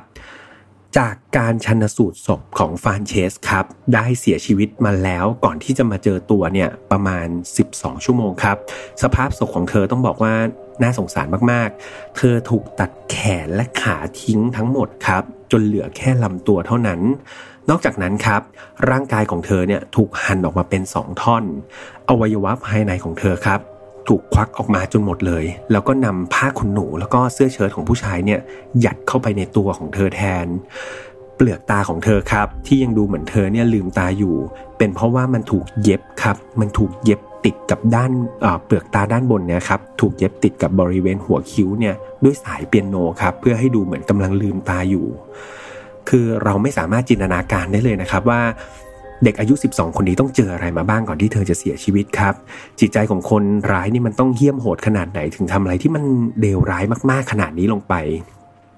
ในเช้าวันรุ่งขึ้นครับ ได้มีชายคนหนึ่งเนี่ยเขาก็ไปเดินเล่นในสวนสาธารณะเอลิเซียนนะครับเขาก็พบกับห่อกระดาษหนังสือพิมพ์เนี่ยหลายห่อถูกตั้งทิ้งไว้ข้างทาง ซึ่งเอาจริง ๆ มันก็แปลกมากๆครับ ที่จะมีห่ออะไรพวกนี้มาวางอยู่ตามสวนสาธารณะใช่ไหมครับเขาก็เลยเปิดห่อกระดาษเหล่านั้นดูแล้วก็ ต้องตกใจสุดขีดครับ เพราะนั่นคือชิ้นส่วนแขนและขาของมนุษย์ เมื่อเจ้าหน้าที่ตำรวจได้เข้ามาทำการตรวจสอบครับก็แล้วก็ตรวจสอบว่าเอ้ยเนี่ยมันคืออวัยวะของใคร สุดท้ายก็ได้รับคำยืนยันครับว่าชิ้นส่วนเหล่านี้มันเป็นชิ้นส่วนของแขนและขาของน้องฟานเชสนั่นเอง กลับมาที่ด้านของการไล่ล่าตัวฆาตกรโฉดคนนี้กันบ้างครับเพื่อนๆ เจ้าหน้าที่ตำรวจครับใช้กำลังคนกว่า 20,000 นายครับแล้วก็อาสาสมัครจากกองทัพ อเมริกันเนี่ยระดมคนกันออกมาตามล่าคนร้ายคนนี้นะครับตั้งแต่คืนที่เกิดเหตุเลย มีการตั้งรางวัลนนำจับเนี่ยสูงสุดถึง 50,000 ดอลลาร์ครับสำหรับใครที่สามารถระบุตัวตนของคนร้ายได้ รวมไปถึงใครก็ตามที่สามารถจับคนร้ายคนนี้ได้นะครับไม่ว่าจะจับเป็นหรือจับตายเนี่ยก็จะได้เงินรางวัล ต่อมาไม่นานครับ เงินรางวัลเนี่ยนำจับเนี่ยขยับเพิ่มขึ้นไปเป็น 1 0 0 0 0แสนดอลลาร์ แต่เพื่อนๆอย่าลืมนะครับว่านั่นเป็นตอนปี 1927 หรือว่า 90 ปีที่แล้ว ถ้าเทียบอัตราเงินเฟ้อเทียบเป็นค่าเงินในปัจจุบันเนี่ยอยู่ราวๆ1.5 ล้านเหรียญสหรัฐหรือประมาณ 46.8 ล้านบาทเลยนะครับ ก็เรียกว่าเป็นเงินรางวัลนนำจับที่มันเกิดจากการระดมทุนครับของคนที่ทราบข่าวเนี้ยทั่วประเทศเลย การกระทำที่โหดเหี้ยมกับเด็กแค่ 12 ปีแบบนี้ครับเพื่อนๆ มันสร้างความโกรธแค้นให้กับประชาชนในลอสแองเจลิสแล้วก็ทั่วสหรัฐอเมริกาเป็นอย่างมาก ทุกคนเนี่ยอยากจะลากไส้ฆาตกรโหดคนนี้มาลงโทษให้จงได้ครับ แล้วก็เรียกว่าสื่อมวลชนต่างๆ เนี่ยประโคมข่าวนี้อย่างแบบคลึกโครมกันเลยทีเดียวทำให้คดีนี้เป็นที่สนใจของคนในสหรัฐอเมริกาตอนนั้นเป็นอย่างมากครับ หลังจากเจ้าหน้าที่เนี่ยหลายหมื่นชีวิตทำงานกันอย่างหนัก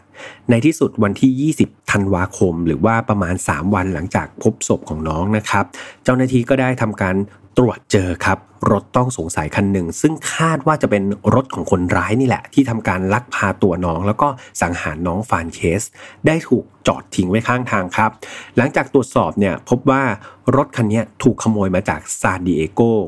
และแสงสว่างในการไขคดีนี้ก็เกิดขึ้นครับ เมื่อเจ้าหน้าที่ตำรวจเนี่ยสามารถนำลายนิ้วมือของคนร้ายบริเวณประตูรถครับที่จับประตูรถเนี่ยสามารถตรวจดึงลายนิ้วมือนี้ออกมาได้ครับ ระหว่างที่รอผลตรวจสอบลายนิ้วมือเนี่ยทางตำรวจก็ได้แบบเรียกว่าเชิญผู้ต้องสงสัยหลายคนเลยครับที่อาจจะเข้าข่ายเป็นผู้กระทำความผิดเนี่ยมาทำการสอบปากคำไม่ว่าจะเป็นคุณเอิร์นสมิธนะครับซึ่งเป็นลูกของหมอฟันในท้องถิ่น หรืออีกคนหนึ่งก็คือคุณเรวิสวัตนะครับซึ่งก็เป็นคนในท้องถิ่นนั่นแหละ แต่ว่ามีประวัติอาชญากรรมอะไรลักษณะนี้มาก่อน แต่พยานคนสำคัญครับเพื่อนๆที่เป็นคนชี้ขาดว่าเฮ้ยไอ้ผู้ต้องสงสัยเหล่านี้คือคนร้ายตัวจริงหรือเปล่า เพื่อนๆคิดว่าใครครับเฉลยเลยแล้วกันนะครับ คนคนนั้นก็ไม่ใช่ใครอื่นครับ แต่คือคุณแมรี่โฮลต์นะครับ คุณครูที่โรงเรียนครับ ซึ่งเป็นคนที่ได้เจอกับชายคนนั้น แล้วก็เป็นคนที่อนุญาตปล่อยน้องฟานเชสนะครับ ไปกับคนร้ายนั่นเอง แต่เมื่อคุณแมรี่ครับดู ผู้ต้องสงสัยดูหน้าตาของผู้ต้องสงสัยหลายต่อหลายคนเนี่ยปรากฏว่ามันยังไม่มีใครสักคนเลยครับ ที่มันดูคล้ายดูหรือดูเหมือนกับชายคนที่พาตัวน้องฟานเชสไปสักคนเดียว แต่แล้วไม่นานครับผลตรวจลายนิ้วมือก็ออกมาครับเพื่อนๆ และเจ้าของลายนิ้วมือบนรถต้องสงสัยคันนั้นก็คือ นายวิลเลียมเอ็ดเวิร์ดฮิกแมนครับ นายฮิกแมนคนนี้กลายเป็นผู้ต้องสงสัยอันดับหนึ่งของคดีนี้ทันที และที่สำคัญครับ นายฮิกแมนเนี่ย ยังเป็นเพื่อนร่วมงานของเพอร์รี่ครับ โดยเขาเป็นพนักงานในธนาคารเดียวกับคุณเพอร์รี่ ซึ่งเป็นพ่อของน้องฟานเชสเลยนะครับ ซึ่งสิ่งนี้มันช่างสอดคล้องกับสิ่งที่คนร้ายเนี่ยพูดไว้ตอนที่ไปเอาตัวน้องฟานเชสออกจากโรงเรียนไม่มีผิดนะครับ ยังไม่พอครับยังมีการตรวจสอบประวัติของนายฮิกแมนคนนี้ด้วยว่า เมื่อก่อนเนี่ยเขาเนี่ยเคยถูกจับกลุ่มครับในคดีทุจริตเกี่ยวกับการขโมยเช็ค แล้วก็การปลอมแปลงเป็นเงินมูลค่าราวๆ400 ดอลลาร์มาก่อนความพีคของคดีของนายฮิกแมนคืออะไรรู้ไหมครับ คือตอนที่นายฮิกแมนโดนจับเนี่ยเพอร์รี่ครับคนที่เป็นคุณพ่อของน้องฟานเชสเนี่ย เป็นพยานปากเอกของคดีนั้นครับ เป็นคนที่ยืนยันว่านายฮิกแมนนี่แหละเป็นคนทุจริตจริง จนทำให้ศาลเนี่ยตัดสินให้นายฮิกแมนต้องรับโทษในคดีดังกล่าว แล้วก็ถูกควบคุมความประพฤติครับ นั่นทำให้นายฮิกแมนครับต้องย้ายถิ่นฐานไปอยู่กับครอบครัวในแคนซัสซิตี้ครับรัฐมิสซูรีก่อนที่จะกลับมาลอสแองเจลิสในอีก 6 เดือนถัดมา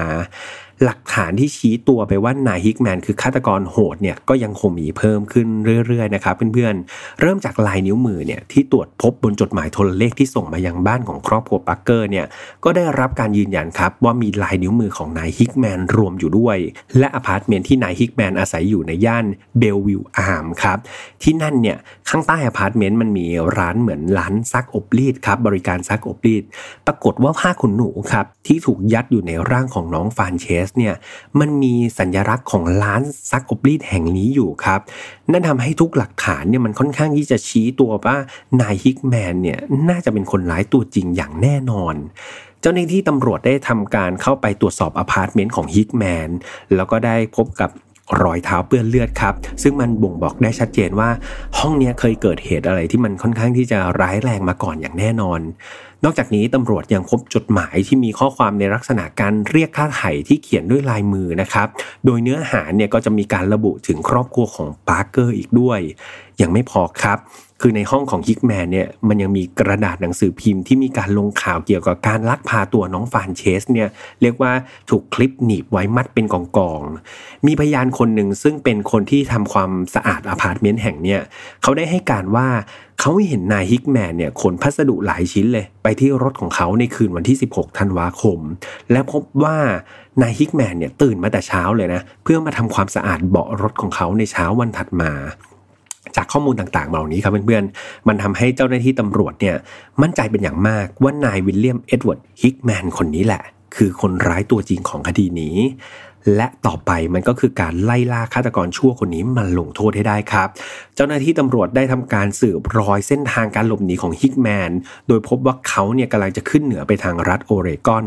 มีการรายงานจากเจ้าของปั๊มน้ำมันแห่งหนึ่งในโอเรกอน แจ้งว่าในวันที่ 20 ธันวาคมเนี่ยเขาพบผู้ชายคนหนึ่งขับรถฮัตสันสีเขียวเข้ามาในปั๊มเพื่อขอซื้อน้ำมันเบนซินเนี่ยสิบแกลลอน ชายคนดังกล่าวสวมสูทสีน้ำเงินเข้ม แล้วก็สวมรองเท้าออกซ์ฟอร์ด และเจ้าของปั๊มเนี่ยค่อนข้างมั่นใจว่าชายคนนี้คือนายฮิกแมนแน่ๆ หลังจากที่เขาเห็นรูปในหนังสือพิมพ์ที่มีการลงข่าวตามล่านายฮิกแมนครับ และในข่าวนะครับยังมีการระบุข้อมูลว่านายฮิกแมนเนี่ยใช้รถฮัดสันสีเขียวเป็นพาหนะในการหลบหนีด้วย โดยเจ้าของปั๊มคนนี้ครับเห็นรูปฮิกแมนในหนังสือพิมพ์ เช้าวันถัดมานะครับหลังจากที่คนที่เขาไปเจอที่คาดว่าเป็นนายฮิกแมนเข้าไปเติมน้ำมัน ก็น่าเสียดายครับถ้าเกิดนายฮิกแมนเนี่ยเข้ามาหลังจากที่เขาได้อ่านหนังสือพิมพ์ไปแล้ว ไม่แน่ว่า ตอนนั้นเนี่ยตำรวจอาจจะจับนายฮิกแมนได้เลยก็ได้นะครับ ต่อมาเนี่ยเจ้าหน้าที่ตำรวจครับยังสามารถติดตามเส้นทางของนายฮิกแมนเพิ่มเติมได้อีก คือตอนนี้เขากำลังอยู่ที่ซีแอตเทิลวอชิงตันครับ โดยมีการตรวจสอบพบว่านายฮิกแมนครับได้ใช้เงินจำนวน 20 ดอลลาร์ที่ได้จากการเรียกค่าไถ่น้องฟรานเซสเนี่ยไปซื้อเสื้อผ้าจากร้านซักอบรีดที่นั่นครับในเย็นวันที่ 21 ธันวาคม ดูเหมือนตอนนี้เจ้าหน้าที่ตำรวจจะเข้าใกล้ตัวของนายฮิกแมนได้ทีละนิดทีละนิดแล้วนะครับต่อมาเวลา 6 โมงครึ่งของวันที่ 22 ธันวาคม ได้มีเจ้าของปั๊มน้ำมันในพอร์ตแลนด์ครับ ที่ชื่อว่าเฟร็ดคิงเนี่ย เขาได้รายงานว่าเขาเห็นนายฮิกแมนที่ปั๊มน้ำมันของเขา โดยนายฮิกแมนเนี่ยขับรถเข้ามาเพื่อขอซื้อน้ำมัน คุณคิงเป็นเจ้าของปั๊มครับ เห็นแบบนั้นก็เลยรีบโทรรายงานการพบเห็นนายฮิกแมนให้กับเจ้าหน้าที่ตำรวจทราบโดยทันที เขาได้บอกว่านายฮิกแมนเนี่ยได้ขับรถออกจากปั๊มไปมุ่งไปยังแม่น้ำโคลัมเบียริเวอร์กอร์จนะครับ มีการรายงานไปยังเจ้าหน้าที่ตำรวจที่ประจำการทุกหน่วยครับ ให้มีการปิดถนนทุกสายที่มุ่งหน้าไปทางตะวันออกของพอร์ตแลนด์แบบปิดหมดทุกสายเลยนะครับ เพื่อล้อมจับ และไม่นานหลังจากมีการปิดล้อมถนน ในที่สุดครับ เจ้าหน้าที่ตำรวจก็เห็นรถฮัตสันสีเขียวต้องสงสัยเข้าจนได้ แต่ใช่ว่าคนขับคนนั้นจะยอมง่ายๆครับ เจ้าของรถฮัตสันผู้ต้องสงสัยเนี่ยได้ทำการขับหนีตำรวจครับทำให้ต้องมีการขับไล่ล่ากันอย่างเอาเป็นเอาตาย แต่ในที่สุดก็ไม่รอดครับรถคันดังกล่าวถูกต้อนจนมุม และเจ้าหน้าที่ตำรวจได้เข้าทำการจับกลุ่มผู้ขับขี่รถคันนั้นทันที และไม่ผิดไปจากที่คาดครับ คนขับรถคันนั้นก็คือนายวิลเลียมเอ็ดเวิร์ดฮิกแมนผู้ต้องสงสัยอันดับหนึ่งของคดีนี้นี่เองครับนายฮิกแมนครับถูกเจ้าหน้าที่ตำรวจเนี่ยจับกลุ่มเอาไว้ในช่วงเวลาประมาณบ่ายโมงครึ่งครับ หลังตรวจสอบรถเนี่ยก็เรียกว่าพบหลักฐานมากมาย โดยเฉพาะหลักฐานเด็ดก็คงไม่พ้นเงินนะครับที่นาย เพอร์รี่เนี่ยคนที่เป็นคุณพ่อเนี่ยจ่ายในการแลกตัวกับน้องฟรานเซส ตอนที่นายฮิกแมนถูกจับกลุ่มได้เนี่ยเขาตะโกนโวยวายขึ้นมาเลยครับ เขาบอกว่ามีปีศาจบางตนเป็นคนลงมือฆ่าน้องฟรานเซส ผมไม่รู้เรื่องอะไร แล้วผมก็ไม่รู้ด้วยว่าปีศาจตนนั้นเป็นใครนะครับนี่คือสิ่งที่เขาพูด แต่หลังจากสงบสติอารมณ์ได้ครับ นายฮิกแมนก็ได้ให้การว่าเขาเนี่ยต้องการเงินเพื่อนำไปจ่ายเป็นค่าเล่าเรียนในวิทยาลัยครับ นายฮิกแมนถูกนำตัวมาคุมขังไว้ที่เรือนจำอูมาทิลล่านะครับเคาน์ตี้ในเมืองเพนเดิลตันครับรัฐโอเรกอนเขาได้ให้การว่าตัวเขาเนี่ยยอมรับว่ามีส่วนร่วมในการลักพาตัวของน้องฟรานเซสจริง แต่เขาเนี่ยไม่ได้เป็นฆาตกรนะเขาไม่ได้เป็นคนที่ลงมือฆ่าเธอแต่อย่างใด จริง ๆ แล้วยังมีชายอีกสองคนครับ ที่ชื่อว่าโอลิเวอร์แครมเมอร์แล้วก็แฟรงก์แครมเมอร์เนี่ยสองคนนี้เป็นพี่น้องกัน แล้วก็เป็นผู้สมรู้ร่วมคิดในคดีนี้ แถมสองคนนี้แหละ ก็คือฆาตกรตัวจริง เป็นคนที่ลงมือฆาตกรรมน้องฟรานเซสอีกด้วยครับนายฮิกแมนยังเล่าต่ออีกว่า ตัวเขาเนี่ยรับหน้าที่ในการดูแลน้องฟรานเซส คอยป้อนข้าวป้อนน้ำแถมยังบอกด้วยว่าเขานี่ยังเคยพาน้องฟรานเซสออกไปดูหนังด้วยนะเพื่อให้เธอเนี่ยไม่เครียด แล้วก็ทำหน้าที่ในการคอยโทรศัพท์มาที่บ้านของครอบครัวพาร์เกอร์ แล้วก็เขียนจดหมายโทรเลข แต่การลงมือฆ่าน้องเนี่ยนะเขาไม่ได้เป็นคนทำแล้วก็ยืนยันว่าพี่น้องตระกูลแครมเมอร์นั่นแหละที่เป็นคนลงมือ อย่างไรก็ตามครับ เจ้าหน้าที่ตำรวจก็ไม่ได้เชื่อในสิ่งที่นายฮิกแมนให้การมาเลยครับ เพราะมันเป็นไปไม่ได้ครับเพื่อนๆเพราะอะไรรู้ไหมครับ นั่นก็เพราะว่าพี่น้องแครมเมอร์ที่นายฮิกแมนกล่าวอ้างนั่นน่ะ ตอนนี้กำลังติดคุกอยู่ครับ ติดคุกด้วยข้อหาอื่นอยู่หลายเดือนแล้ว ดังนั้นมันไม่มีทางเลยครับที่ 2 คนนี้จะแหกคุกออกไปเพื่อไปร่วมมือกับนายฮิกแมนแล้วก็ฆ่าน้องได้นะครับ โดยเจ้าหน้าที่ตำรวจครับสืบทราบว่านายฮิกแมนเนี่ยไปรู้จักสองพี่น้องแครมเมอร์ผ่านทางแฟนสาวของพวกเขา และนายฮิกแมนเนี่ยก็รู้ดีว่า พี่น้องสองคนนี้ประวัติไม่ค่อยดีสักเท่าไหร่ นั่นทำให้เขาคิดที่จะลากสองพี่น้องคนนี้เข้ามาพัวพันในคดีนี้ด้วยครับ นอกจากนี้ครับนายฮิกแมนยังให้การว่าอพาร์ตเมนต์ของเขาครับที่มีการค้นพบหลักฐานเป็นรอยเลือดเพื่อนๆจำได้ใช่ไหมครับ คือเขาบอกว่าอพาร์ตเมนต์ของเขานะมันไม่ใช่สถานที่ในการลงมือฆ่าน้องฟรานเซสนะ แต่สองพี่น้องเนี่ยพาน้องไปฆ่าที่อื่น นี่ยิ่งเป็นหลักฐานครับชิ้นสำคัญเลยที่ตำรวจใช้ในการยืนยันว่า ทุกสิ่งทุกอย่างที่ออกจากปากนายฮิกแมนเนี่ยล้วนเป็นเท็จทั้งสิ้น นายฮิกแมนยังคงปากแข็งครับ ไม่ยอมรับสารภาพในสิ่งที่เขาทำลงไปสักที จนกระทั่งเจ้าหน้าที่ตำรวจเนี่ยได้นำจดหมายอย่างเป็นทางการว่า พี่น้องแคลมเมอร์เนี่ยได้รับการพิสูจน์แล้วนะว่าไม่มีส่วนเกี่ยวข้องในคดีนี้ตามที่นายฮิกแมนกล่าวอ้าง และนั่นทำให้นายฮิกแมนจนมุมครับ แล้วก็ไม่มีทางที่จะดิ้นได้อีกต่อไป เขาจึงทำการรับสารภาพครับผม และคำสารภาพถึงวิธีการสังหารน้องฟานเชสมันค่อนข้างน่ากลัวและสะเทือนใจมากๆนะครับเพื่อนๆ ใครฟังถึงตรงนี้แล้วคิดว่าไปต่อไม่ไหวหยุดไว้ก่อนนะครับรอให้แข็งแรงนี่พี่แฮมเตือนค่อนข้างหลายรอบทีเดียวต้องต้องขออภัยด้วยนะครับที่ต้องเตือนหลายรอบเพราะว่าไม่ทราบจริง ๆ ว่าแต่ละคนเนี่ยฟังมาถึงตรงนี้สภาพจิตใจเป็นยังไงเนาะและนี่คือคำ สารภาพของนายฮิกแมนครับเขายอมรับว่าเขาได้นำตัวน้องฟานเชสเนี่ยมาที่อพาร์ตเมนต์ของเขาจริง และหลังจากนั้นเขาก็ได้ทำการปิดตาแล้วก็มัดเธอไว้กับเก้าอี้ครับ ต่อมาหลังจากที่เขาเนี่ยค่อนข้างจะหงุดหงิดกับการเรียกค่าไถ่นะครับของครอบครัวปาร์เกอร์เขาก็เลยมาระบายครับ โดยการบีบคอน้องครับ จนน้องเนี่ยหมดสติลงไปนายฮิกแมนได้นำร่างของฟรานเซสเนี่ย คว่ำก้มหน้าลงในอ่างอาบน้ำของเขา หลังจากนั้นก็ได้นำมีดครับมากรีดที่เส้นเลือดใหญ่บริเวณคอของเธอ เพื่อที่จะระบายเลือดออกจากร่างกาย หลังจากนั้นเขาได้ทำการชำแหละร่างของน้องฟานเชสครับ โดยเริ่มจากการหั่นแขนและก็ขาของเธอออก หลังจากนั้นก็ทำการผ่าที่ลำตัวของเธอ แล้วก็เอามือเนี่ยควักอวัยวะภายในของเธอออกมาด้วย และที่มันน่าหดหูเป็นอย่างมากก็คือ นายฮิกแมนได้บอกว่าในขณะที่เขากำลังลงมือชำแหละร่างของน้องฟานเชสอยู่เนี่ยมันมีหลายครั้งเลยครับที่ร่างกายของน้องเนี่ยกระตุกขึ้นมาอย่างแรงครับ จนแทบเรียกเรียกว่าตัวน้องเนี่ยแทบจะตกออกมาจากอ่างเลยทีเดียว นั่นหมายความว่าอะไรครับเพื่อนๆหมายความว่าในขณะที่น้องฟานเชสเนี่ยกำลังโดนหั่นร่างกายอยู่นั่นน่ะเธออาจจะยังมีชีวิตอยู่นะครับ ไม่อยากจินตนาการถึงความเจ็บปวดและก็ทรมานของเด็ก 12 ขวบคนนี้เลยครับ นายฮิกแมนยังได้ให้การต่อครับว่า หลังจากทำการสังหารแล้วก็หั่นร่างของน้องฟานเชสแล้วเนี่ยเขาได้ทำการห่ออวัยวะต่างๆ ไม่ว่าจะเป็นแขนขาของฟานเชสเนี่ยด้วยกระดาษหนังสือพิมพ์ครับ ส่วนลำตัวแล้วก็หัวของเธอนะเขาจับยัดในกระเป๋าเดินทางขนาดใหญ่ เมื่อลงมือเสร็จเขาก็ออกจากอพาร์ตเมนต์เพื่อไปดูหนังนะครับที่ Loew's State Theater ครับเพื่อแบบเหมือนผ่อนคลายความเครียด แต่เขาก็ให้การว่าเอาจริง ๆ แล้วเขาดูหนังไม่รู้เรื่องเลยครับ ในหัวเนี่ยเขาคิดแต่เรื่องที่ทำลงไป แล้วก็เอาแต่ร้องไห้ตลอดเวลา ในช่วงค่ำหลังจากที่กลับมาที่อพาร์ตเมนต์อีกครั้งหนึ่งนายฮิกแมนก็นึกขึ้นได้ว่ามันมีความเป็นไปได้ที่นายเพอร์รี่พ่อของฟานเชสเนี่ย อาจจะอยากเห็นตัวลูกสาวก่อนถึงจะยอมมอบเงินให้ นั่นทำให้นายฮิกแมนเนี่ยคิดที่จะทำการปรับแต่งศพครับของน้องฟานเชส ให้ดูเหมือนว่าเธอเนี่ยยังมีชีวิตอยู่ เขาเริ่มต้นจากการนำศพไปทำการแต่งหน้าแต่งตาให้ดูมีเลือดฝาดครับ และที่น่ากลัวมากๆ คือ เขาได้ทำการเย็บเปลือกตาของน้องด้วยเส้นลวดสายเปียโนครับเพื่อให้น้องเนี่ยดูเหมือนลืมตาอยู่ตลอด นายฮิกแมนได้ให้การกับเจ้าหน้าที่ตำรวจว่า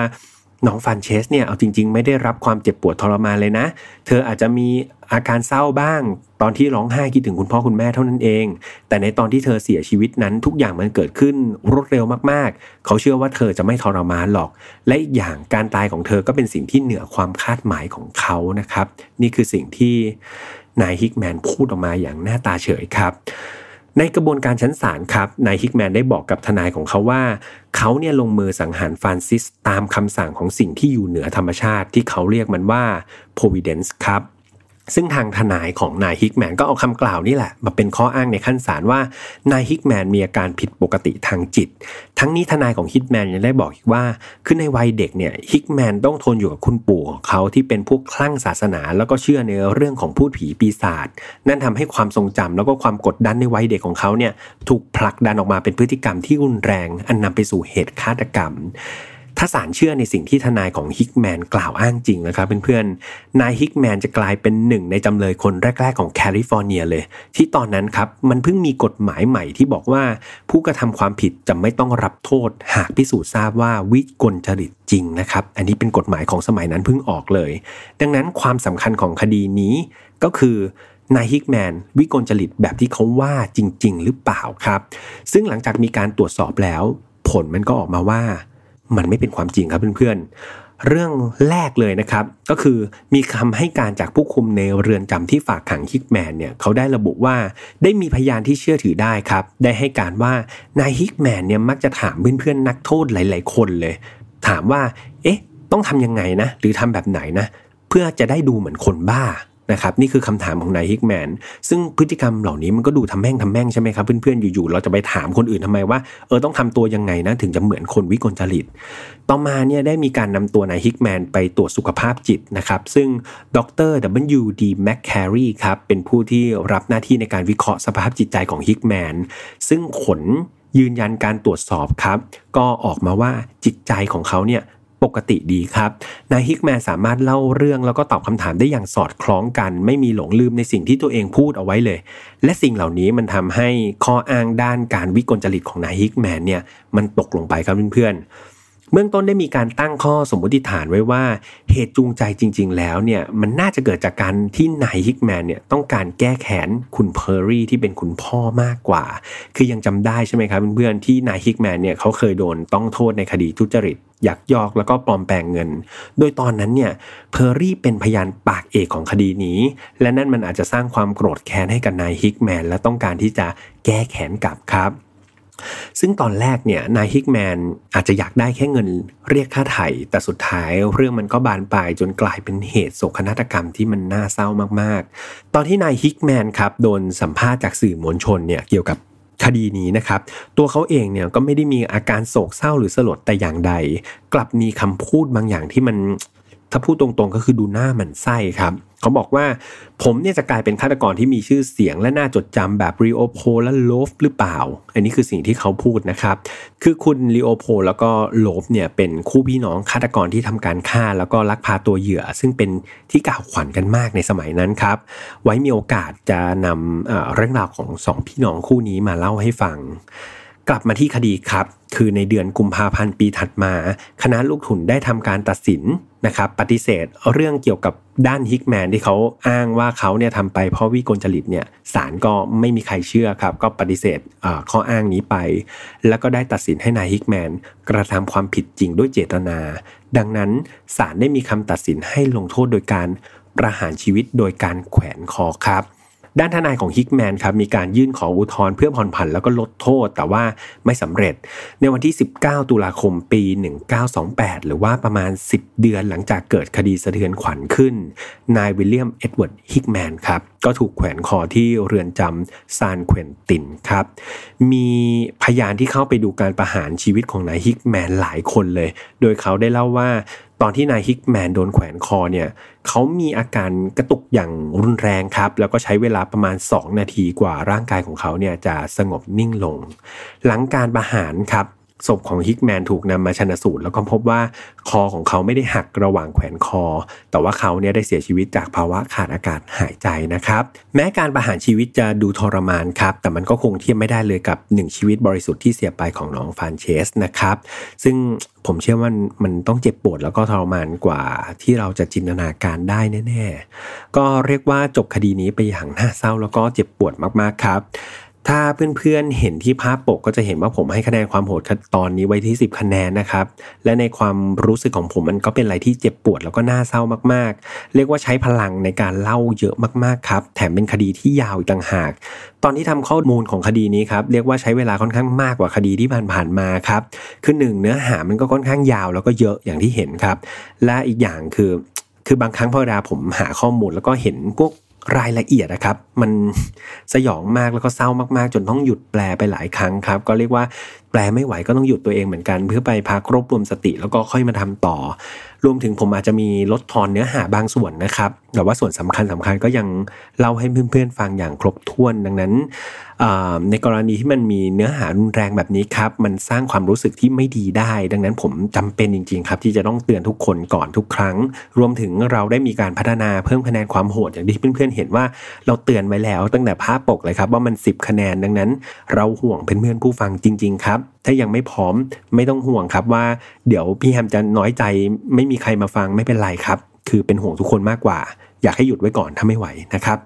หนึ่งบทเรียนสำคัญมากๆ และเด่นชัดมากๆอีกเรื่องจากคดีนี้ก็คือเรื่องของการดูแลบุตรหลานครับ โดยเฉพาะเมื่อเขาไม่ได้อยู่กับเราเนี่ยคดีนี้มันเกิดจากความละหลวมของคุณครูที่โรงเรียนนะครับที่ปล่อยให้เด็กเนี่ยไปกับคนแปลกหน้าโดยที่ไม่ได้รับการยินยอม หรือยืนยันจากผู้ปกครองที่แท้จริงครับคือการวาริเดตหรือว่าการตรวจสอบว่าผู้ปกครองเนี่ยคือผู้ปกครองตัวจริงหรือเปล่าเนี่ยก็สำคัญมากๆ แบบกรณีนี้ครับ เกิดคุณครูโทรไปหาคุณพ่อ จริงนะครับ แต่ว่าอีกคำถามหนึ่งที่เราต้องตั้งเลย คือไอ้ปลายสายที่คุยอยู่เนี่ยมันคือคุณพ่อจริง ๆ หรือเปล่าคือชีวิตคนมันสำคัญมากๆครับเพื่อนๆ การใช้เวลาในการตรวจสอบอะไรเกี่ยวกับข้อมูลเหล่านี้มันเป็นอะไรที่ควรจะใช้เวลากับมันครับ แล้วมันก็สำคัญมากๆจริง ๆ ในฐานะผู้ปกครองครับ เราจำเป็นจะต้องย้ำเรื่องนี้มากๆครับกับลูกเราเอง แล้วก็กับคุณครูประจำชั้น หรือกับใครก็ตามที่เราไปฝากลูกไว้ครับ เช่น ไม่อนุญาตให้ใครมารับลูกทั้งนั้น ยกเว้นได้รับการยินยอมจากเรา เช่น โทรศัพท์มาที่เบอร์ของคุณพ่อคุณแม่ก่อนเท่านั้น ไม่มีการเปลี่ยนเบอร์จนกว่าเราจะแจ้งประมาณนั้นครับ รวมถึงเราก็สอนลูกเราหรือว่าเด็กในบ้านได้ครับ เช่น พ่อแม่บางคนเนี่ยผมก็ไปทราบมาเขามีการตั้งโค้ดลับกับเด็กๆครับ เช่นบอกว่าเออถ้ามีใครบอกว่าเออเนี่ยพ่อแม่ให้มารับหรือพ่อแม่ให้พาไปเนี่ย ให้บอกโค้ดรับมาก่อน ซึ่งเป็นโค้ดที่ตกลงกัน เช่น แบบชื่อสัตว์เลี้ยงที่บ้านวันเกิดของคุณพ่อคุณแม่ หรืออาหารจานโปรดของคุณปู่อะไรประมาณนี้ครับ คือพยายามตั้งโค้ดที่มันเดาได้ยากครับ แต่ว่าจำได้ง่ายอ่าอันนี้คือกฎสำคัญเพราะว่าอย่าลืมว่าคนที่จำคือเด็กนะครับไม่ใช่ไปเอาแบบโหตัวเลข 18 หลักอะไรเงี้ยเด็กๆก็อาจจะจำไม่ได้ ดังนั้นต้องเป็นโค้ดที่เดาได้ยากแต่จำได้ง่ายครับ ยังไงก็ฝากไว้ให้คุณพ่อคุณแม่ทุกคนด้วยนะครับ หรือเพื่อนๆคนไหนมีเคล็ดลับดีๆ ก็นำมาแบ่งปันกันได้ครับ สำหรับไฟนอตฟาวครับ เราออกอากาศทุกวันอังคารทางช่อง Mission to Pluto เหมือนเดิม ไม่ว่าจะเป็น YouTube Spotify SoundCloud Podbean Apple Podcast นะครับ แล้วก็ใครที่ชอบ Final File อย่างเดียวนะครับ เรามีช่องแยกใน Spotify แล้วก็ Apple Podcast เข้าไป search หากันได้เลยครับ พิมพ์ว่า Final File โลโก้สีแดงครับ แล้วก็ฝากแฟนเพจนะครับ Mission to Pluto ด้วย ตอนนี้เราลงคอนเทนต์ที่มีสาระแล้วก็สนุกมากมายเลย ส่วนเพื่อนๆที่มี feedback ครับสามารถ feedback ได้ทุกช่องทางไม่ว่าจะเป็น YouTube หรือว่าเข้าไปพูดคุยกันใน f i n a l f i l e Family ก็ได้นะครับ แบบคดีนี้ผมก็มีแอบแอบไปสปอยเพื่อนๆใน f i n a l f i l e Family ไปก่อนแล้วแหละว่าเป็นคดีที่แบบเรียกว่าโหดจนน้ำตาไหลนะครับก่อนตอนที่ผมฟัง ดังนั้นวันนี้ใช้พลังไปหมดแล้วครับเพื่อนๆขออภัยด้วยหากเสียงมีขาดขาดๆหรือว่าเเสียงดูหมดพลังนะครับ เพราะว่าเป็นคดีที่ใช้พลังงาน เยอะมากๆ พลังจิตใจเยอะมากๆครับไงเพื่อนๆดูแลรักษาสุขภาพด้วยนะครับ แล้วเจอกันใหม่วันอังคารหน้า สวัสดีครับ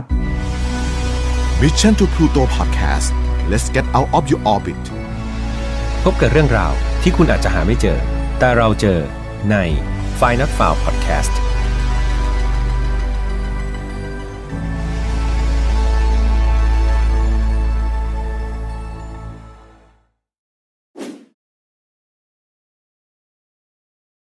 ฝากกดไลค์ กดแชร์ และกดซับ Mission to Pluto เมื่อความสนุกและมีสาระ โคจรมาเจอกันที่สุดขอบแกแล็กซี่